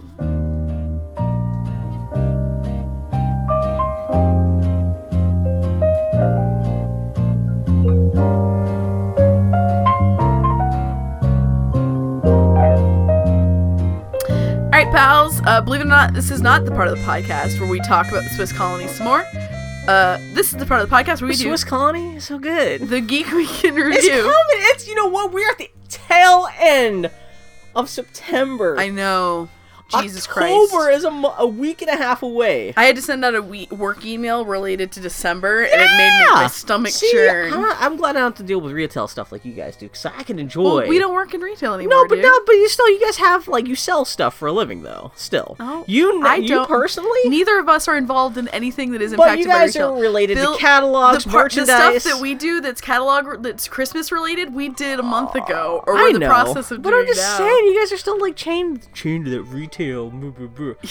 I like how many times I say no. You No! keep insisting yes. I'm Matt Damoning it right now. Uh, but I'm um, saying, but I can like. Hey, ba- pals, buddies. Oh, uh, I should say we're ge- getting close to Foley's birthday. Yeah. Get thinking about what you want to do for Foley's birthday. Foley's birthday is on Thanksgiving this year. Uh huh. So give thanks for Fofo. Yeah. Thank Foley for Foley. Man, what are you guys doing for Halloween? Halloween. I've decided what I'm gonna be. Have I told you this? No. Last year for Halloween, I was a lumberjack, and it was pretty fucking amazing. I have to say. Yeah. Um, I'll it was take 'cause really you had like a good. big paper beard and everything. Uh, yeah, I got it. I got brown foam core, like foam sheets, and cut a beard out of it. So I really wanted to do a beard again. This was like, what should I be? What? How can I one up a lumberjack? I was almost tempted just to anna- anniversary lumberjack because it was so good. yeah. But then I decided I wanted to be your Portland boyfriend. So I'm gonna get a. So, um, I'm gonna wear my jeans with one leg rolled up because I got a bicycle, Uh-huh. revealing my um my Portland airport carpet socks. And my Did you already um, get some? uh, I'm working. I'm still working on this. And my Converse. okay. I'm gonna have my my belt with my um my bike lock in it. Uh, I'm gonna have a big beard again, but this time with like a curly Q mustache on top of it too. I'm Anything- gonna wear Yeah, I think that justifies the beard part. I'm gonna wear those uh, one of those long sleeves flesh colored shirt that has sleeves like ink sleeves all over Oh, tattoos. very nice, yeah. I'm gonna get a temporary neck tattoo for the Enterprise. Um, I may get some You like temporary piercings as well. No, I'm gonna wear a trucker cap. okay. Though my uh, my hairstylist, when I explaining this to her, she did say you should grow your hair out a little more, do a man bun, which is a really nice touch. I don't know if I'll be able to grow out my hair that much. I may have to just go with the trucker cap. But uh, and I have these black thicker Well, you can glasses. still get like like kind of the hipster top knot though if you wanted to. That's what a man bun is. is that what it is? I mean, a man well, I guess you do have kind of like long. Yeah, Yeah, I, don't have enough hair. I just got my hair cut. Like it was when Yeah, I was about my to say. stylist was cutting my hair, and she's like, "You should grow out and get a man bun." But I'm gonna. I think I'm just gonna The do trucker trucker hat, yeah. I'll do my. You're gonna look like Gravity Falls. Uh, what else? ca- What else was I thinking of doing with it? Those were the big things. Oh, I was gonna get a carabiner and carry my um uh growler on my belt too. Full, you gonna dress up?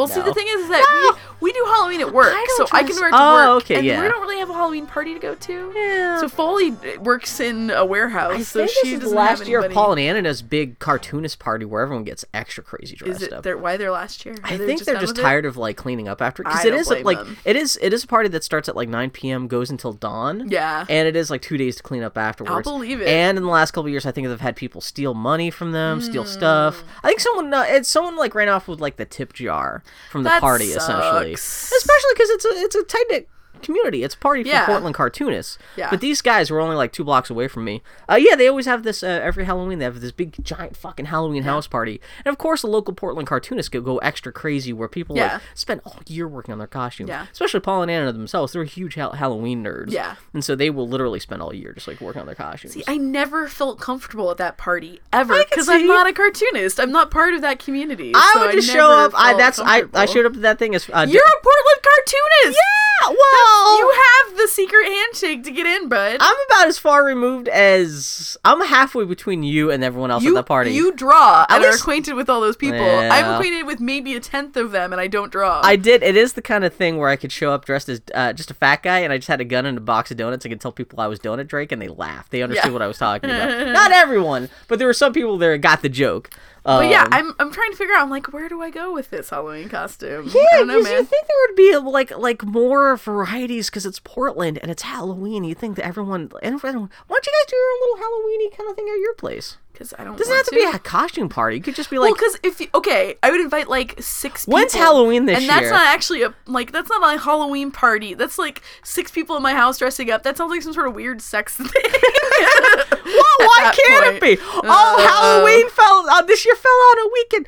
Me and the Beast and Boys went trick or treating. That's a Oh, whole Bill. song. Hey, it's on or not- Saturday. Saturday, Hey. October thirty first. Oh my God, we gotta do something. It's Halloween on a Saturday. That is the best. My birthday's on a Saturday. Hell, Thursday. You, fully, your birthday falls on Thanksgiving, which is a holiday. It's not a weekend. It's close, but it's fucking Thanksgiving. Yes, this is the year of ultimate holidays. Shit has to go down this year. It has to be good. It has to be fun. Gotta make it on, I'm gonna make you a turkey. On top of the turkey you're gonna make for yourself, I'm gonna make them fight. I like this. Yes. Hey, pals, believe it or not, this is the portion of our podcast where we do the Geek Week in Review. This is where Bill has noted the news in the week that was, and I am reading his notes often for the first time. February 2nd, 2016. What day of the week is that? Uh, Annie's birthday falls on a Tuesday. Tuesday. You the office lady birthday this year. Tuesday. Tuesday, not even Monday, where you can say, "Well, I can take off three days and celebrate." It's Tuesday. Tuesday, Wednesday, and Thursday. There's a gray zone. At least a Friday, again, you can kind of take off or get off work early. Man, what do people? I just ah, what Bill, do, calm down. what do people with real jobs do for Halloween and Christmas and just ah? What- well, I have a real job, and I'll tell you, you dress up for work, and then you go home. Man, you have I a love single beer, Halloween and you fall asleep. so goddamn much. Hey, this is the Geek Week in Review, you guys. Bill, what are you going to be for Halloween this year? I'm never anything. I just love Halloween so much. I just love the spectacle of it. Yeah. Well, as a fat guy, my options are limited. Mm-hmm. Stay Puft Marshmallow. That's when I'm naked and put on a little sailor hat at home. That, that happens every night. and then I create a big white mess that gets all over everyone. Oh, God, no! God, I hate this podcast. You asked. What else could I be? I kind of ran out of the fat guy. I think Donut Drake was my last clever fat guy Halloween idea. I really liked your Totoro. I think that The was Totoro! your biggest. Those that were was the your two big things, yeah. That was your best moment. Um, because I just took a hoodie and just painted like took a piece of butcher paper and drew the like the Totoro belly on it, Mm-hmm. stapled it to my uh, stomach, and then just had the ears and a hat and Mm-hmm. an umbrella. Yeah, It was a really good costume, Yeah. Bill. You can anniversary that whenever you want. my do that every year. Exactly. There's nothing yeah. wrong with having a good costume that you. But what to. happens, like, what, like, with the Buffy thing happens? Actually, that would have been great if that would have been the Halloween where I turned, where everyone turns into their costume. I would have been set. I could fly, Mm-hmm. Yeah, dude. sleep in the forest. Are lots of forest around Yeah. here. Annie, Annie, you just turned into a hot Portland boyfriend, so you're good. I'd be okay with that. Yeah, exactly. Did you know? Okay, now I'm gonna take this on a sidetrack. a friend of the podcast, Calamity John Morris, was talking on Twitter the other day about how um he was in the car with his dad when he was a young man, and he had just bought a Kate Bush album, put it in the tape deck, and they were listening to it as they're driving, and they both simultaneously realized that the song Running Up That Hill is about asking God to swap genders, you and your partner to swap genders so you can experience fucking someone for the other side. Wait, which song is this? Running up that hill! And I had never before realized that it's about, like, that. This is the Kate Bush song that's all like. Wow, that's a really yes, actually, that is. I can kind of. That's what I'm saying. She has that voice that's all like. Kind of run right up to him. She's like, if I could make a deal What with God and get him to swap our places, it's like I it's like it, you're not. Oh, so you're just not reading like like dirty minded like No, going. "Oh, brum, brum, brum, it's brum." not subtext. It's text. Did you look it up? Did you- I feel like an idiot. Did I've change never the Wikipedia article about it? before? I never paid attention to it before. I'm like, this song is about a woman wishing she had a dick, and her she could stick it to her man, who could then be a woman, so they could feel how the other half lives.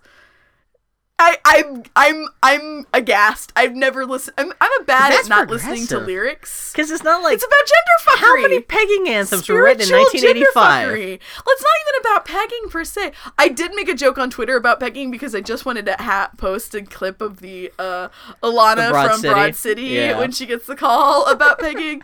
But John did point out it's like it's really not about I want to fuck my boyfriend. It's about I want to experience what he experiences During sex specifically, not just like in a larger social thing. Like Well, I, mean, want to go shopping listen with to a dick. When you listen to the lyrics, Okay. it's about sex. I've never listened to lyrics. All I hear is oh Because it's one of those songs where there's no like melody to it. It's just someone That's like kind of oh, If it's not a melody, then why are I'm you able to try and because it on the sounds like someone going kind of. you never heard the Placebo one?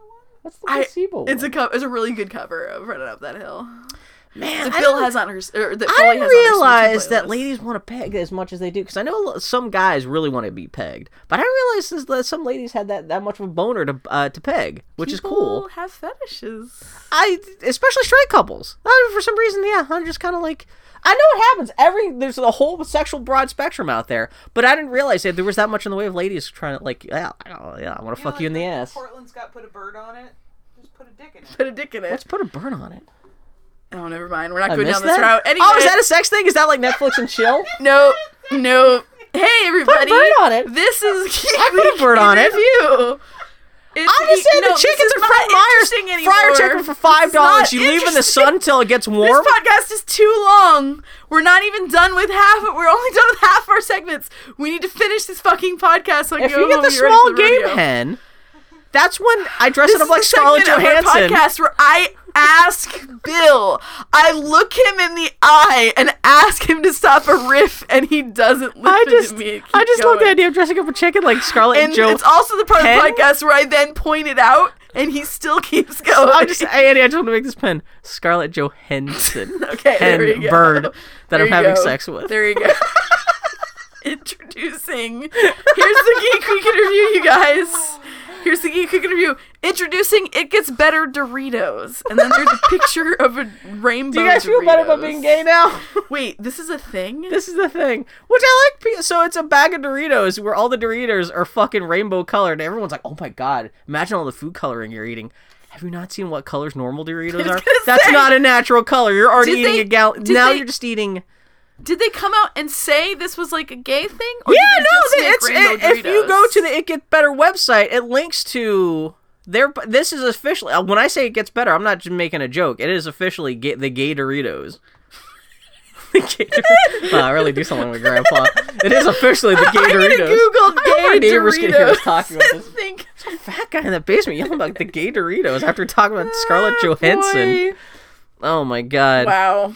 Uh, Yeah, so it's purple, blue. So are they actually like are they giving money to the it gets better? So yeah, the idea is that you can buy a bag if with a minimum ten dollar donations to It Gets Better. They will. Oh, so they're you. just trying to fleece the gays. Yeah, is what this is. no, they're smart. Oreos did the same thing. They had rainbow Oreos. It's a, it's totally like This is not like these companies we're not doing it because they care about. distribution network. No, no, no, no. Yeah. This is a special order thing where you, as a homosexual, instead of giving ten dollars directly to the It Gets Better project, Yeah. just give us ten dollars and we'll give like maybe three Uh, of it. to- Cheerios did announce that Alphabet cereal. Wait, who makes Alphabet cereal? Is that Post? I have no idea.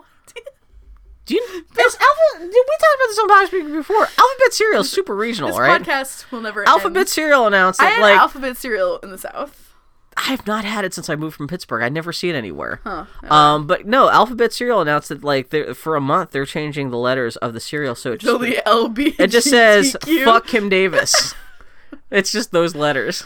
Bill, do you have anything else to say about these Doritos? I just want to point out on. they're, they're, No, that's ridiculous. In fact there's there's it gets better branded That's such Doritos. because it's just gonna be like that's just such a that makes me mad that they're not actually doing it. If you're gonna do it, put it in your fucking I think it's fucked up that they made just Doritos for you can people. special or see that's the thing. It What's feels next? Me Concentration camps for gay people. policing the gays. Yeah. Well, no, I, you know what? I do like the fact that gay culture is popular enough now. It is like a marketing thing people will do because they Yeah. know there's enough gay people out there, gay friendly people out there. and it's like you're paying attention that, like, to me. yeah, it's just oh, totally this mercenarial. Is an ethical purchase. which is half horrible, half well. No, I, it's, it's like I said. This would be cool if they fucking did this as a national distribution thing, where national Doritos were distributed to fucking blue to fucking red states to Kim, like Kim Davis's door, like a fucking like see- palette of this. Did you see the action figures they're making for that Stonewall movie coming out?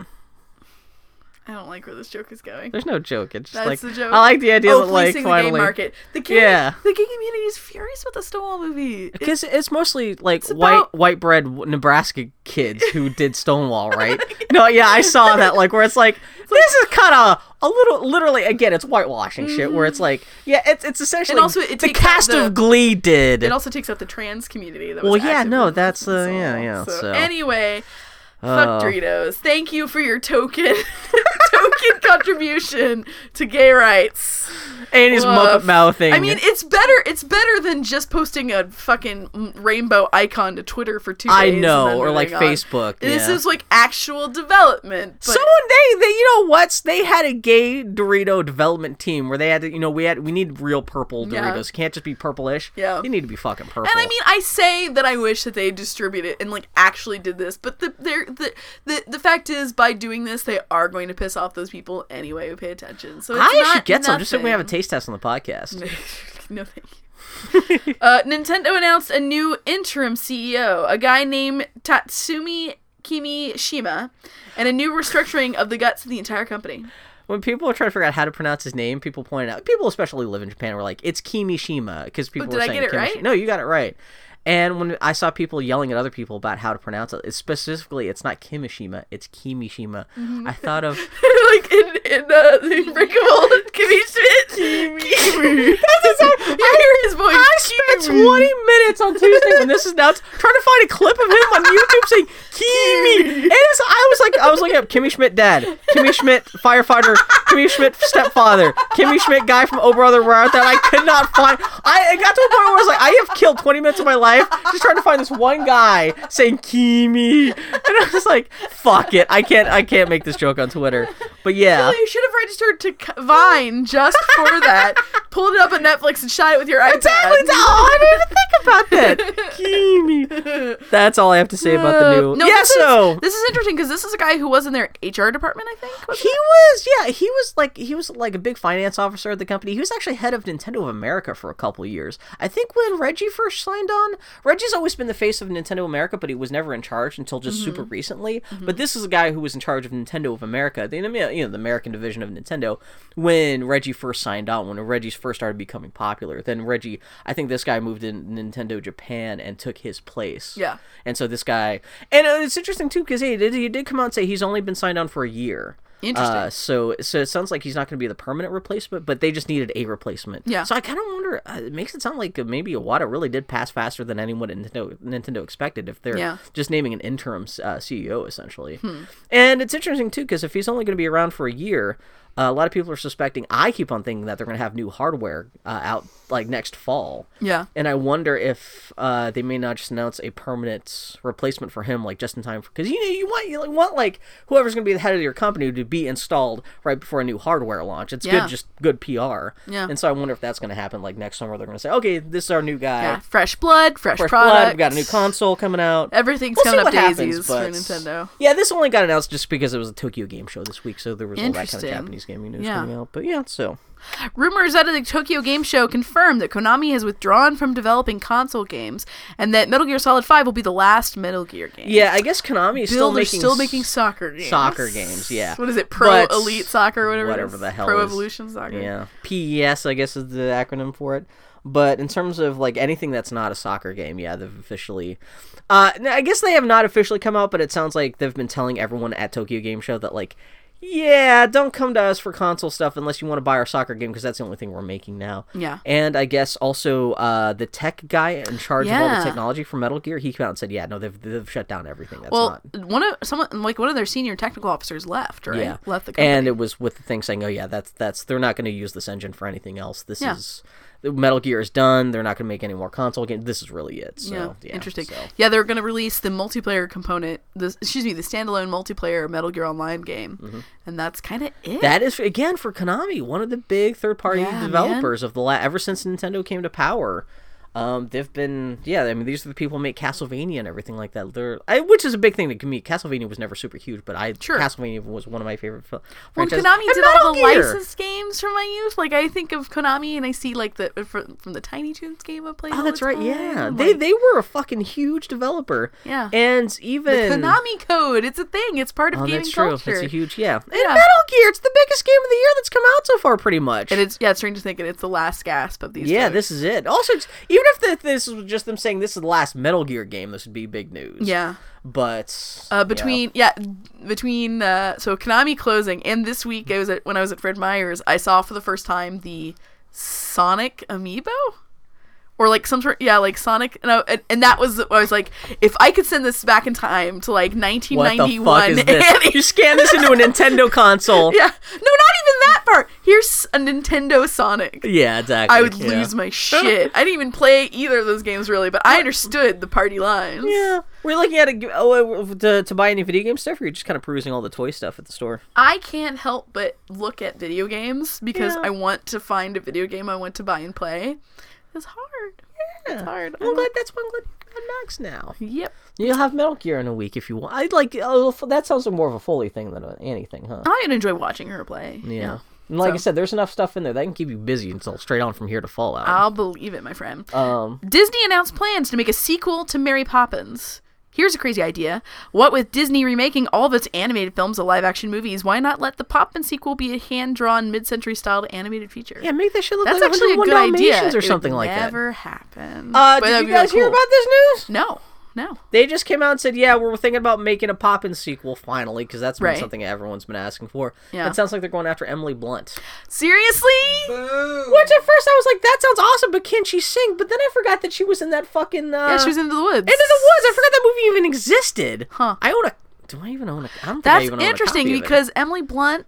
Emily Blunt's not bad casting because Mary Poppins is kind of an imperious asshole, yeah. and Emily Blunt could really But sell that. But her compassion, role. That's the thing. Is like, how do you do the singing? Because she was she, she sang in Into the Woods, but she wasn't necessarily Well, like. the thing, these live action things, they're not I always totally tied to what the source was. Did you see the trailer for the Jungle Book movie? I saw the teaser where it was just like, did it look Fucking any good? It was well, it's strange to have Jon Favreau's Jungle Book movie. I think Bill Murray is Baloo. Oh, did they actually have the talking characters? Well, you hear uh, Scarlett Johansson do as uh, whatever As the name of the python. Sexy chicken? She's what? the python. Wait, the come to the me a guy? And like the last, well, there does is it important? I got more upset about this. Gender messing with the gen implied genders the jungle. No, only no wait. that snake can't have a snake vagina. no, I've seen. No, because I think the fetish community online, because there's a whole hypnosis community. Oh man, they're gonna lose their shit. isn't that the is isn't the Yeah, same snake in Robin Hood? Pretty and much. Pretty much. it's probably the thing where they recycled the same. It's probably the same like almost cell frames where they just I'm traced it from one not. thing I would be too surprised. But no, I'm just saying because like when people find out Scarlett Johansson, Oh, they're gonna lose their shit. They're gonna it's be just like, "Oh, weird. that's a snake I want It's to so weird. It looks like it's just weird and not appealing to me. And it's like, and I look at it and I'm like, and they're and they're they seem to like the one of the last things you see is Baloo and Mowgli like floating down the river, and you hear the whistling of um uh, the bare necessities. Like, this is just. So is it gonna be a musical? I don't know. I've only seen this teaser. I didn't know this movie existed. Jon Favreau's effects, because all the animals are CGI. like super effects heavy. That's Jungle super Book weird. movie. Shrug. Well, the- so the other thing is they came out. They did say that the Mary Poppins sequel would take place 20 years after the last movie. So the first one takes place in like 1912 or so. Yeah. It's very Edwardian, so this would be 1930s. It'd be some Downton Abbey shit. Yeah, or they could f- do a really interesting like well if they if they did it just like a little further, you could do an interesting like pre World War II like austerity sort of thing. Now I'm just talking about uh Bed Knobs and Broomsticks. I know. also, by the Well, way. I was I was wondering if if the oldest Banks kid would be old enough to get shipped off to World War II, but no, that wouldn't work either. But 20 years, so like, would they would be would it be the thing where like if oh, it's, it's 20 gonna be years like later his his, children. yeah, and they're like, oh, it's gonna be fucking Hook, yep, but exactly. of Mary Bill. Poppins. Correct. Correct. Emily Blunt, I love Emily Blunt.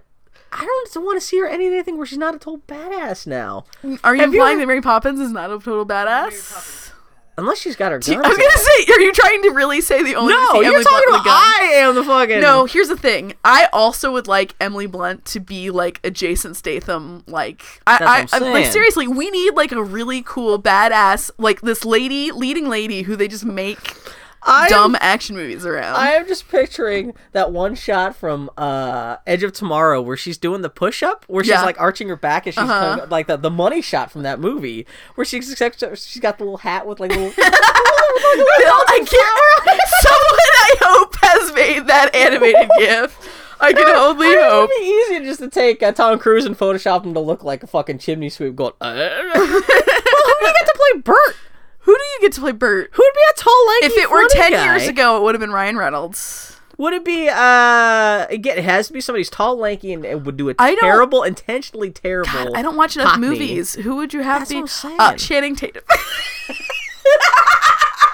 hate you. he wouldn't be able to fit in the chimney. he flexes and the chimney explodes around. Oh god! Did you see the director from the Gambit movie left? Because he's Uh, supposed to be Gambit. yeah, I forgot about the Gambit movie. So I forgot that like what's his name Wolverine he's leaving he's Yeah, not Hugh Jackman. Wolverine so I guess Marvel oh no it's fake Marvel it's Fox What- they're they're in charge of all the Oh, whole mutant yeah. stuff they're trying to turn Gambit into the new Wolverine Oh, like good luck. and so supposedly like they kicked that director off the Gambit movie because now they want like somebody who's like a big name director like it's not just Okay. enough just like because they're yeah, trying they don't to want make something this cheap anymore. but man she get oh, fucking Thumb Man is fucking Gambit trying to be the next that's gonna be really weird to see It will be interesting. um oh, hell it was. They talking did about? have a Planet of the Apes director. Yeah, That guy. it's uh, Emily Blunt as Miss Marvel. I don't even know anything. Oh, Captain Marvel. That's Captain the- Marvel? yeah, because that that I, was I the want rumor. her in a Statham movie. I don't. I don't give a shit about these goddamn superhero movies. Anytime I hear about an actor that I like associated with a superhero movie, I just go. I just like it because that means that it'll be one of the rare movies that actual normal people pay to see. You mean like of that person's work? Yeah, expose them. Tom Hardy being in Suicide Squad. I, that's not anything that makes me excited, or you know, like that's why I was was so glad when he got out. You know, Foley, what you thinking, bud? Still thinking about Bert. She's That's still what I'm casting saying. There's Bert. got to be a good. Bur- Foley's really good at casting, so she'll probably Is come there up with something by the end of that. Because Jiggles. Joseph Gordon-Levitt. Actually, Joseph Gordon-Levitt wouldn't be a bad Bert. yeah, that's what I'm saying. Because he's- Because I was thinking of Lanky. Yeah. Joseph Gordon-Levitt would actually be pretty damn good, I and they've worked also- together the before. Guy, Yeah. The guy who played the Pie House Rat. Who's the Pie House, right? Oh, uh, yeah, he's right. One of Rian Johnson's kids. Uh, his he played he played the bad Looper in Looper. He- The, Oh, shit- uh, the, Bl- the uh, kid, The cat. The uh, cat- blue yeah, kid blue. Yeah, Kid Blue. Yeah. Yeah. Oh, that guy. That's just. Aw. Paul Dano. Watch them do Paul Dano. They'll just plug Paul Dano. Paul in there. Dano, but then he would just like I just I just when I picture him being a Paul Dano being a period piece, I'm thinking there will be blood, and him just being like, Uh, no, you get uh, what's his butt? You get uh, oh, what's his name? He was the villain in um, Jupiter Actually- Ascending. He's gonna be in Oh. the Fantastic Beasts and Where to oh Find that Him. guy. I can't remember his only- okay, name. the only He's not affable enough. he's He can not. be. He Actually, only you know seen what? him in roles where he's offensive. He's Instead bad of going guy or for the whatever. fake cock, oh, he could put on a fake cockney if you wanted to. Jason Statham. I- Pace. Lee Pace would be. That's the kind of thing I'm thinking don't about. Is he too old though? No, I don't think so. Emily not, not, L- when you, not when you pair him with Emily. That's what I'm saying. Actually, Emily Blunt. Lee Pace. yeah. Lee Pace would be really good. Yeah. Uh, As, uh, as- I hate to say this because it sounds like nerdy fa- uh, fanboy casting. Not that that's not what we're doing. Actually, David Tennant is being kind of like a lanky. God. Kind of, I know. I there's I just know. I can't. My you know I what? know. It's not fair because David Tennant is a fine actor. He really is. But that is my reaction to his name. It's just God. I can't help it. I can't help it. I'm No, sorry. but, like, yeah, he no, would Lee not Pace. be bad. Lee, Lee Pace is my favorite of our. I love Lee. Pace. I still have not even seen him in, in the weird hat movie. Get him on the, get him on the Oh, phone. hey Lee. Hey Lee Mr. Pace, Pace? what you doing? Guard. I can't believe he was in Guardians of the Galaxy. Yeah, we didn't buddy. even know he was in that movie. Mm-hmm. Uh, in other news, Pacific Rim 2 got shut down as a result of Universal pulling funding. Sounds like they've done well enough with Fast 7 and Jurassic World they don't want to invest in any more nerdy pulp stuff. This gets really balls deep into Hollywood financing stuff. So I guess most movies these days are rarely just produced by a single studio. That you always have the like these crazy incestuous relationships between different Hollywood studios, like forking over different amounts of the budget. And you know, for you know, in promise of like they'll Yeah. get like you know, like the that that cut of the movie's profits. I was flabbergasted because I was Um, reading something where they said like something like Warner Brothers was only going to get 25% of the profits anyway. Yeah, exactly. Some And kind of weird shit like. weird. And so, because I think it's a Warner Brothers property or something like that, but Universal was still going to fund like half of it. Anyway, the big thing is that Universal's had a really good year, and so they don't want to like they only want to like fund big prestige stuff. They, they're essentially gunning to make more billion dollar movies, and Right. I, I think that's one of those things where they realized, yeah, Jurassic uh, or uh, Pacific Rim Two would you know probably maybe do pretty well, but it wouldn't be like enough. it wouldn't be like a competitor to like Star Wars. They only would have like put that. money on big bets. It's Which is weird because a year ago there was this whole thing about how Universal was the only big Hollywood studio that had not had a movie that had made a billion dollars yet. So they everyone in Hollywood was kind of treating them as like, oh, you poor people, you don't have a billion dollars. Now they've had two in a single year. Yeah. So suddenly now everyone's like, oh my god, they're more powerful than Disney. So it kind of shows like how in Hollywood, Ugh. like an entire studio's fortunes in less than six months because Fast and Furious and uh, Jurassic Park just only came out in the last couple months. Yeah. It's only since the summer. Where six months ago, everyone was literally like, "Oh, poor Universal Studios. Maybe they're gonna get like get bought out by somebody because no one likes them." Now they're like, "Oh my God, Universal, you're so great and powerful and fantastic." And there, there was something too. Like, I guess there was a guy at Universal who was super nerdy who helped fund a lot of like the Warcraft movie and stuff. He was a producer there that guided a lot of these like big nerd projects that Universal had to help fund, like the first Pacific Rim, Warcraft, and I guess uh, he wasn't involved with Jurassic World or um, Fast and Seven. Ah. Yeah, so and so now his- he's yeah he's lost his, His star lost his luster. and so like supposedly yeah so Pacific it sounds like Pacific Rim 2 has been shut down. Uh, it sounds like Warcraft they're even though that movie's practically finished, they're got like so it sounds like Universal is gunning to like fuck up Warcraft somehow because they don't think that's gonna do well at the box office because essentially it's it's it's a regime I was gonna change. say, didn't they think it was pretty much that movie was pretty much done? Yeah, now? because Duncan Jones, he's trying to work on mute now. Have you Yeah. heard about that? Yeah, we've like talked on about it on the podcast, Yeah, because yeah. he's been like, "Yep, I'm going to Germany. I'm gonna, Yeah. I'm, I've finished a new version of the script." So, and he's hoping to get that out, like get filming, like start on that before Warcraft even comes out next summer. And so it's kind of just weird, like. I don't know. It's it's it's weird how fortunes of studios and the films mean, it's attached to those studios can turn on a dime. Yeah. Even even when it, even like a thing like Warcraft where it's like Because you can't have the last dude's movie work out, because then that was That's one of the weird things too, because you think you like, because no one's invested in whatever's best for the company, Mm-hmm. whatever's best for the studio. It's your own personal glory, and so yes, there's something coming out that looks like it's going to be a success that was pr- like produced by someone else at the same studio. You want to bury that so that you Yeah. like. So that's what people were worried with Warcraft, even though it's already practically done. It's already got like a midsummer release date for next year. It's on track to come out and make at least some money. They're kind of wondering if like this new regime might, might try to like sabotage it or something. I don't know. It's just rumors, but it's just weird. Hmm. Hollywood like inner weird. Hollywood. It's shit, amazing like- that any movies get made and that any of them are any good. yeah, that's one of those things. I barely even understand any of this. It just sounds so like muddy and just kind of like burf. Anyway, Uh, in other news, introducing Nickelodeon Splat, a programming block of old 90s Nick cartoons starting next month. yeah, which doesn't Wait- mean much to me, but Is this on Nickelodeon proper? yeah, it's not a new channel, but it is going to be like a programming block every day of like two hours of like That's weird that they would do that. They uh, didn't What have time is it on?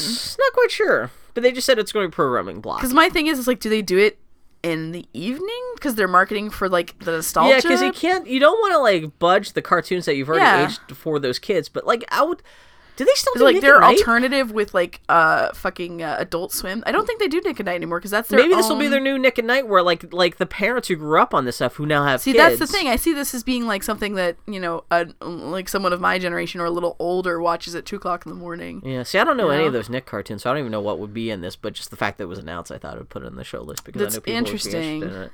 Yeah, I was talking to Dylan about like, oh, I think I was talking about Animaniacs with her because we were. Mm-hmm. Ta- well, I was listening to that for uh, watching Animaniacs for boy ha- uh, for uh, Tardy to the Party, and so I was asking her for her opinions about Animaniacs, and she's like, I never really watched that. I was only ever allowed to watch Nickelodeon cartoons. Mm-hmm. I was like, oh man, I didn't realize that goes like, that's crazy.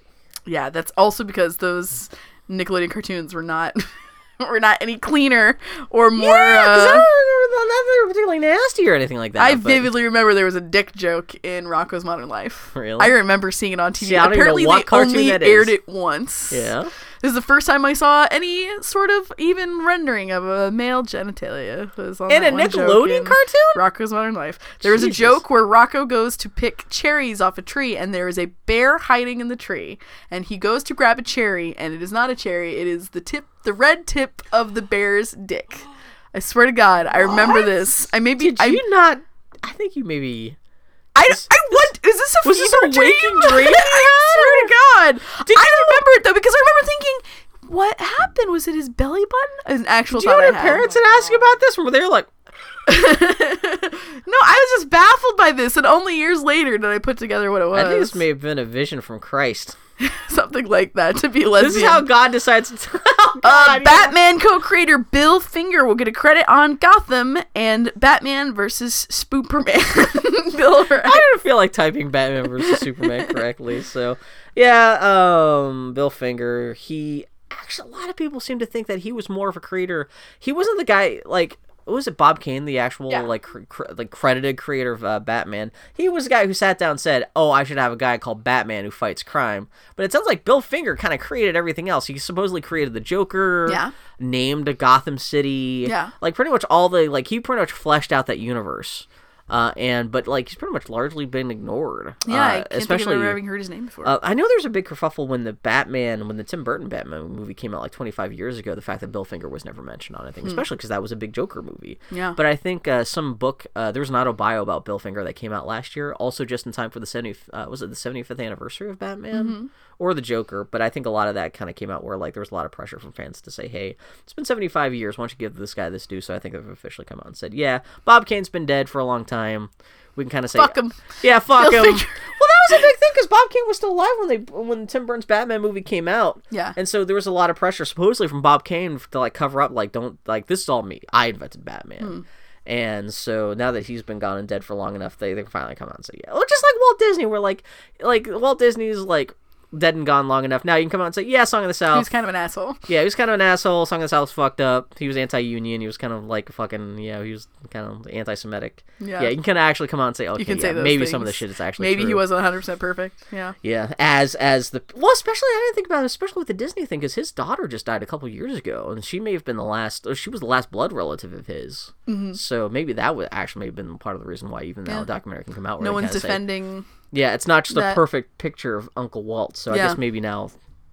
Yeah, time makes it so you can actually start telling a little bit more of the truth. Go figure. Time keeps on slipping into the future, my friend. Yeah.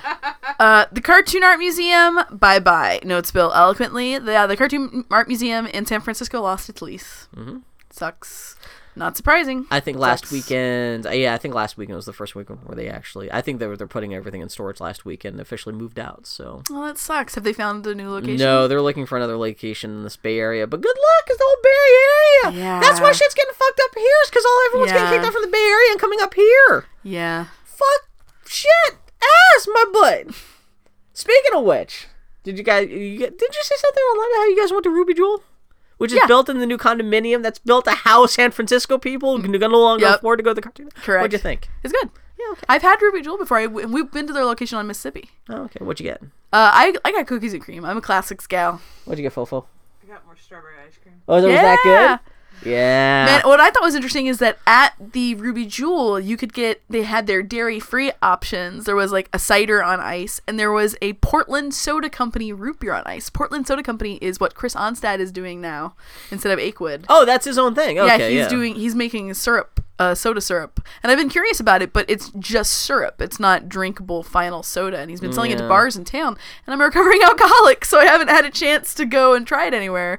So I'm curious to go back and try this Portland Soda Company uh, root It is a block ice. away on the way home. It's a very achievable goal. Yeah. Uh, Jenna Coleman is leaving Doctor Who this season. Does anyone even care? And tell me, t- give us your favorite Jenna Coleman moments. What's your top ten I Clara have Oswald I actually moments? seen. I think no, I saw one episode with her. I think. Did you even that much? I think I saw one. she was around for her. that 50th anniversary special like two years ago. Yeah. I So if you I saw, that, you may have seen that. uh, yeah. episode with her Yeah. because I vaguely remember her face and I remember Foley and I going, "Oh, she's okay." Because wasn't she a like a a nanny or something? Or something like that. Yeah. I remember we watched that episode. Everyone hates her.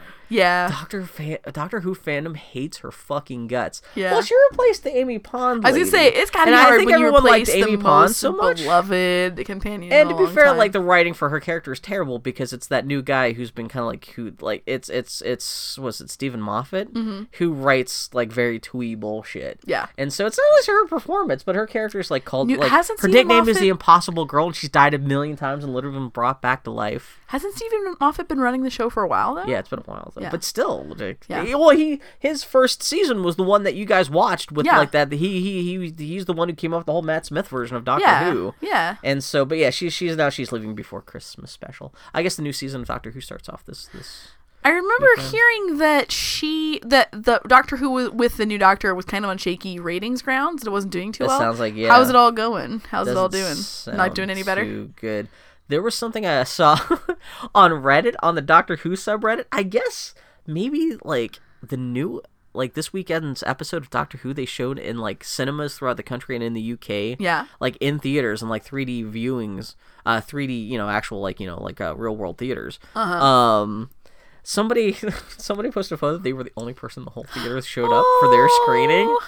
And so yeah, maybe Doctor Well, they did get an old, angry, grumpy looking guy to be Doctor Who, and the fandom's kind of being driven away by like kind of the twee inconsistent writing of Steven Moffat, and no one likes the new companion. Just bring on Sue Perkins. It's just yeah, Sue Perkins and what's her butt, her sidekick. Yeah, Mel Stewart, Yeah. those guys. Yeah, just do well. it. man.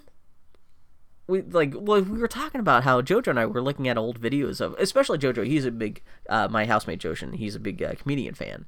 Uh, he loves to listen to comedy podcasts and stuff. And so when he found out that they had written and actually appeared on Absolutely Fabulous, he went starting to look up on YouTube videos to see what clips they showed up on that he could see, he could track down.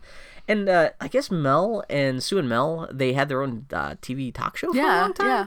And so he was like looking up like 20 yard clips from their TV show, and he's like, oh my god. Sue Perkins back in the day was just Dylan, like down to the body She- type and everything. We're she like, is, is the same kind of Pokemon as our friend yeah, Dylan if. Dylan wants to see what she's gonna look like as a 45 year old woman, woman, all she has to do is watch Great British Bake Off. Even the haircut, everything, like the body type, like how she's gonna Yeah. fill out and everything like that. We're like, oh, that's kind of fun because like she's like super scrawny, 98 pound Yeah. Sue Perkins, like back when she was like you know like 25. yeah, It's kind of like oh, Yeah.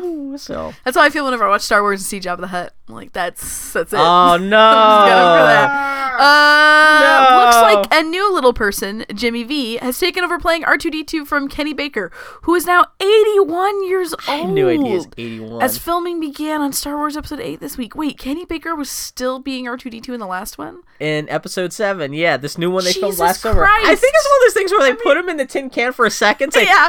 hey, look, he's R two D two. Maybe they didn't even put the head on. Yeah. They, like maybe they just shot his feet and they're like, oh, he was technically R two D two. Or did they put him in there and R2 was automate, uh, like fully automated and just driven around by Yeah, it's like, else? it's like his little wheelchair. That's the and thing, whatever. and this- it's like an R2 power wheel. In this world of like drone technology and stuff, do we still need to put midgets in tin cans to play R two D two? Yeah. Like, what are we doing? I don't know, buddy. So, but yeah, uh, the the other thing is that this guy, he is uh, his big screen credits. The guy replacing Kenny Baker, he's pretty much just been a Doctor Who. Like, if you've seen a dwarf on Doctor Who, Yeah. ever since the show came back like ten years ago, it's been that guy. Yeah, like like any kind of like little person. He's got nerd cred. So yeah, so yeah, but yeah, Kenny Baker, which means Kenny Baker is like. He was like 40 or 50 when he started playing R2D2. He was Yeah. too old to be R2D2 when he was R2D2. like, even when they made the prequels, he was in all three prequels, Yeah, and he was like in his 60s or 70s when that happened. That is absolutely nuts. I, especially dwarves don't have a history of living very long, either from health complications or suicide. Yeah. So it's great to see he's 81. Kenny Baker, He's man. old. Oh, I Keep saw like rocking. today is also June Foray's 98th birthday. Is it? She's still alive. She's June still 98. Foray is 98 years old? Jeez. Shit. When she So dies, that's gonna be the end of the she world. She did voice work in like the original Looney Tunes cartoons. Like she was one of the she was She like, was Witch much- Hazel? Yeah, she was Witch Hazel. She did like the lady voices. And she was um uh Bullwinkle. Yeah, on she Rocky was Rocky. Bullwinkle. Or excuse me, Rocky. Yeah, sorry, not the moose, No, she the squirrel. She was. And she also, was- I think Tuesday was like 30th anniversary of Gummi Bears, the TV show. Gummi Bears. You know, there's some things that you can try to elicit nostalgia in me, and I'm like, yes, that was part of my childhood. It's not part of my the brain Disney anymore. Afternoon CD. No, I I enjoy gummy bears of the day. I think I still have a gummy bear action figure. You cannot make me feel nostalgic See, about. I got out of the gu- I got out of Disney Afternoon was getting was good. I watched Gummi Bears and I watched uh, Ducktales, and after that, me feel old, that's bro. what I'm saying. That was 30 years ago. Age, age is happening. Princess Calla was hot. Who's hotter, Princess Calla or Princess Jasmine? I don't fucking remember what either of these fictional women look like. Princess Jasmine. I don't, Bill. I have not seen Aladdin since I was probably since it was probably in theaters. Oh. That's not true. I had the VHS and I probably used it to death. But Used it. woof. Oh, that sounds terrible. Because only Hey, guy- you know what? No, stop. Did you know that Bryan Singer is to readapt 20,000 Leagues Under the Sea? yeah, I just noticed it this week. I thought there was already a 20,000 Leagues Under the Sea movie in the making. Uh, like a new one. Ah, maybe. You know what? I'm an idiot. I'm confusing it with The Heart of the Sea movie, which is actually about a historical sea voyage. And it's because you were at the store and you saw Chicken of the Sea on the store. That's You're like, all it there's something. Then I was like, a of the live sea." action Ponyo movie. This is where my brain went. oh, I kind of. D- yeah, 2,000 Leagues Under the Sea. 20,000 Leagues. Right. Tw- 2,000 Leagues Under Well, the Sea. a it's because it's the first of a 10 part tent pole Oh, series. God. I would, because that's all about, not, uh, who's the guy? Nemo, It's- Captain Nemo. Nemo, yeah, because it's the guy who shows up and It's funny, I know him as more of a League Extraordinary Gentleman character than anything else these Yeah. days. Um, it would be interesting Man, if, if it's actually a modern day take and not like trying to make it like Jules Verne, like ni- like 1898. On the other hand, it'd be cool as hell to have a brown person protagonist in a major. No, I'm saying you still have a brown person. I'm not, I'm not uh, saying change the casting, but instead of like, if you did like a scientific take on underwater exploration stuff, because even these days, like, there's not a lot of underwater. Like, I'm just saying, seaQuest this shit. instead of doing some kind of Talking fantastical, sold. instead of having some kind of fantastical stuff of like some kind of steam work, st- steampunky bullshit, like fighting fantastical creatures, you could definitely make kind of like a scientific thing of like a modern day Indian dude trying to like explore the ocean. What's the story of the uh, 2000 Leagues Under the Sea? I genuinely don't know. I've never read it. There's a big uh, There's a whale, cephalopod. right?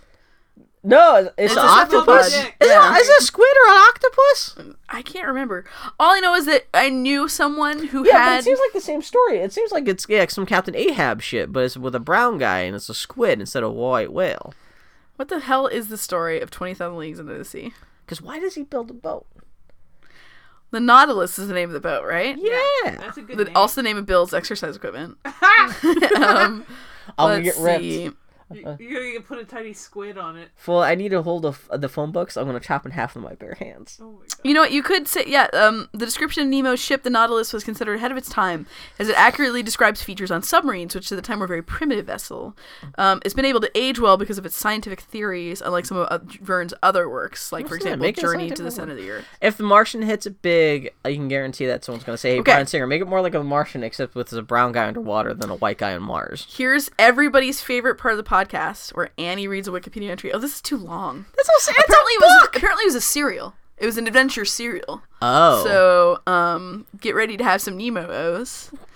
Uh, I said twenty thousand crunches under the sea. yeah, it's about. I think they're trying to hunt down the monster. They spot a monster. They think it's a That's giant simple as that? narwhal.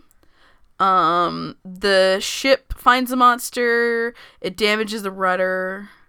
Uh, they find. They, So oh, just- wait, no, they go to, and then they go to uh, some of the the ship is broken up, and they go they grab onto the monster, but it's actually a submarine. And then they're captured, brought inside to meet their enigmatic creator and commander, Captain Nemo. And then the rest of the story just follows the adventures uh, aboard the submarine. Um, it's uh, it was built in secrecy and now roams the seas free from any land-based government. See, that sounds awesome. Now I'm just thinking of we're here, we're queer, we're gonna get married in the ocean. Did you? You guys never saw Tomorrowland, did you? No.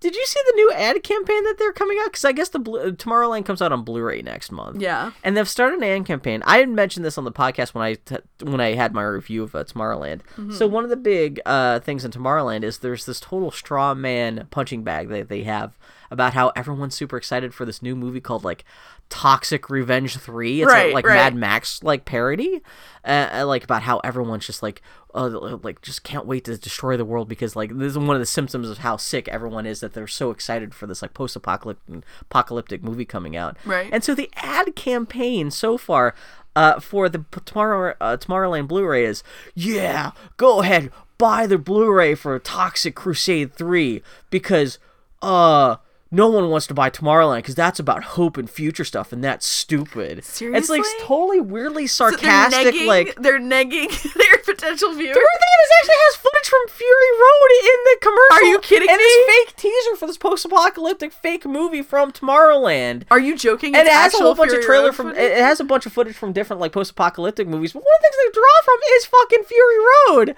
where I'm like, That's so weird. Tomorrowland, don't go get it for fucking Fury Road. It's Go get it not for a good specifically about movie. Road. Sure, yeah, Because yeah. like even when they made the movie, when they made like this fake thing, like of course it's post-apocalyptic. It's supposed to be a little like you don't even see any characters. It's supposed to be just some kind of like they just see nuclear explosions going off. It's supposed to be Right. just like it seems to be actually in terms of content more parodying like stuff like 2012, like the Roland Emmerich like Right, disaster right. movies as much as just Disaster like porn. you don't see like anyone like running around in like you know like Because post-apocalyptic Mad Max gear. movies aren't about the end of the world. They're about But what happens after the they're, end of the world. If they're pitched for like the buying the to buying the Tomorrowland movies, like oh Fury Road is so stupid, it's so it's it's so uh negative and cynical.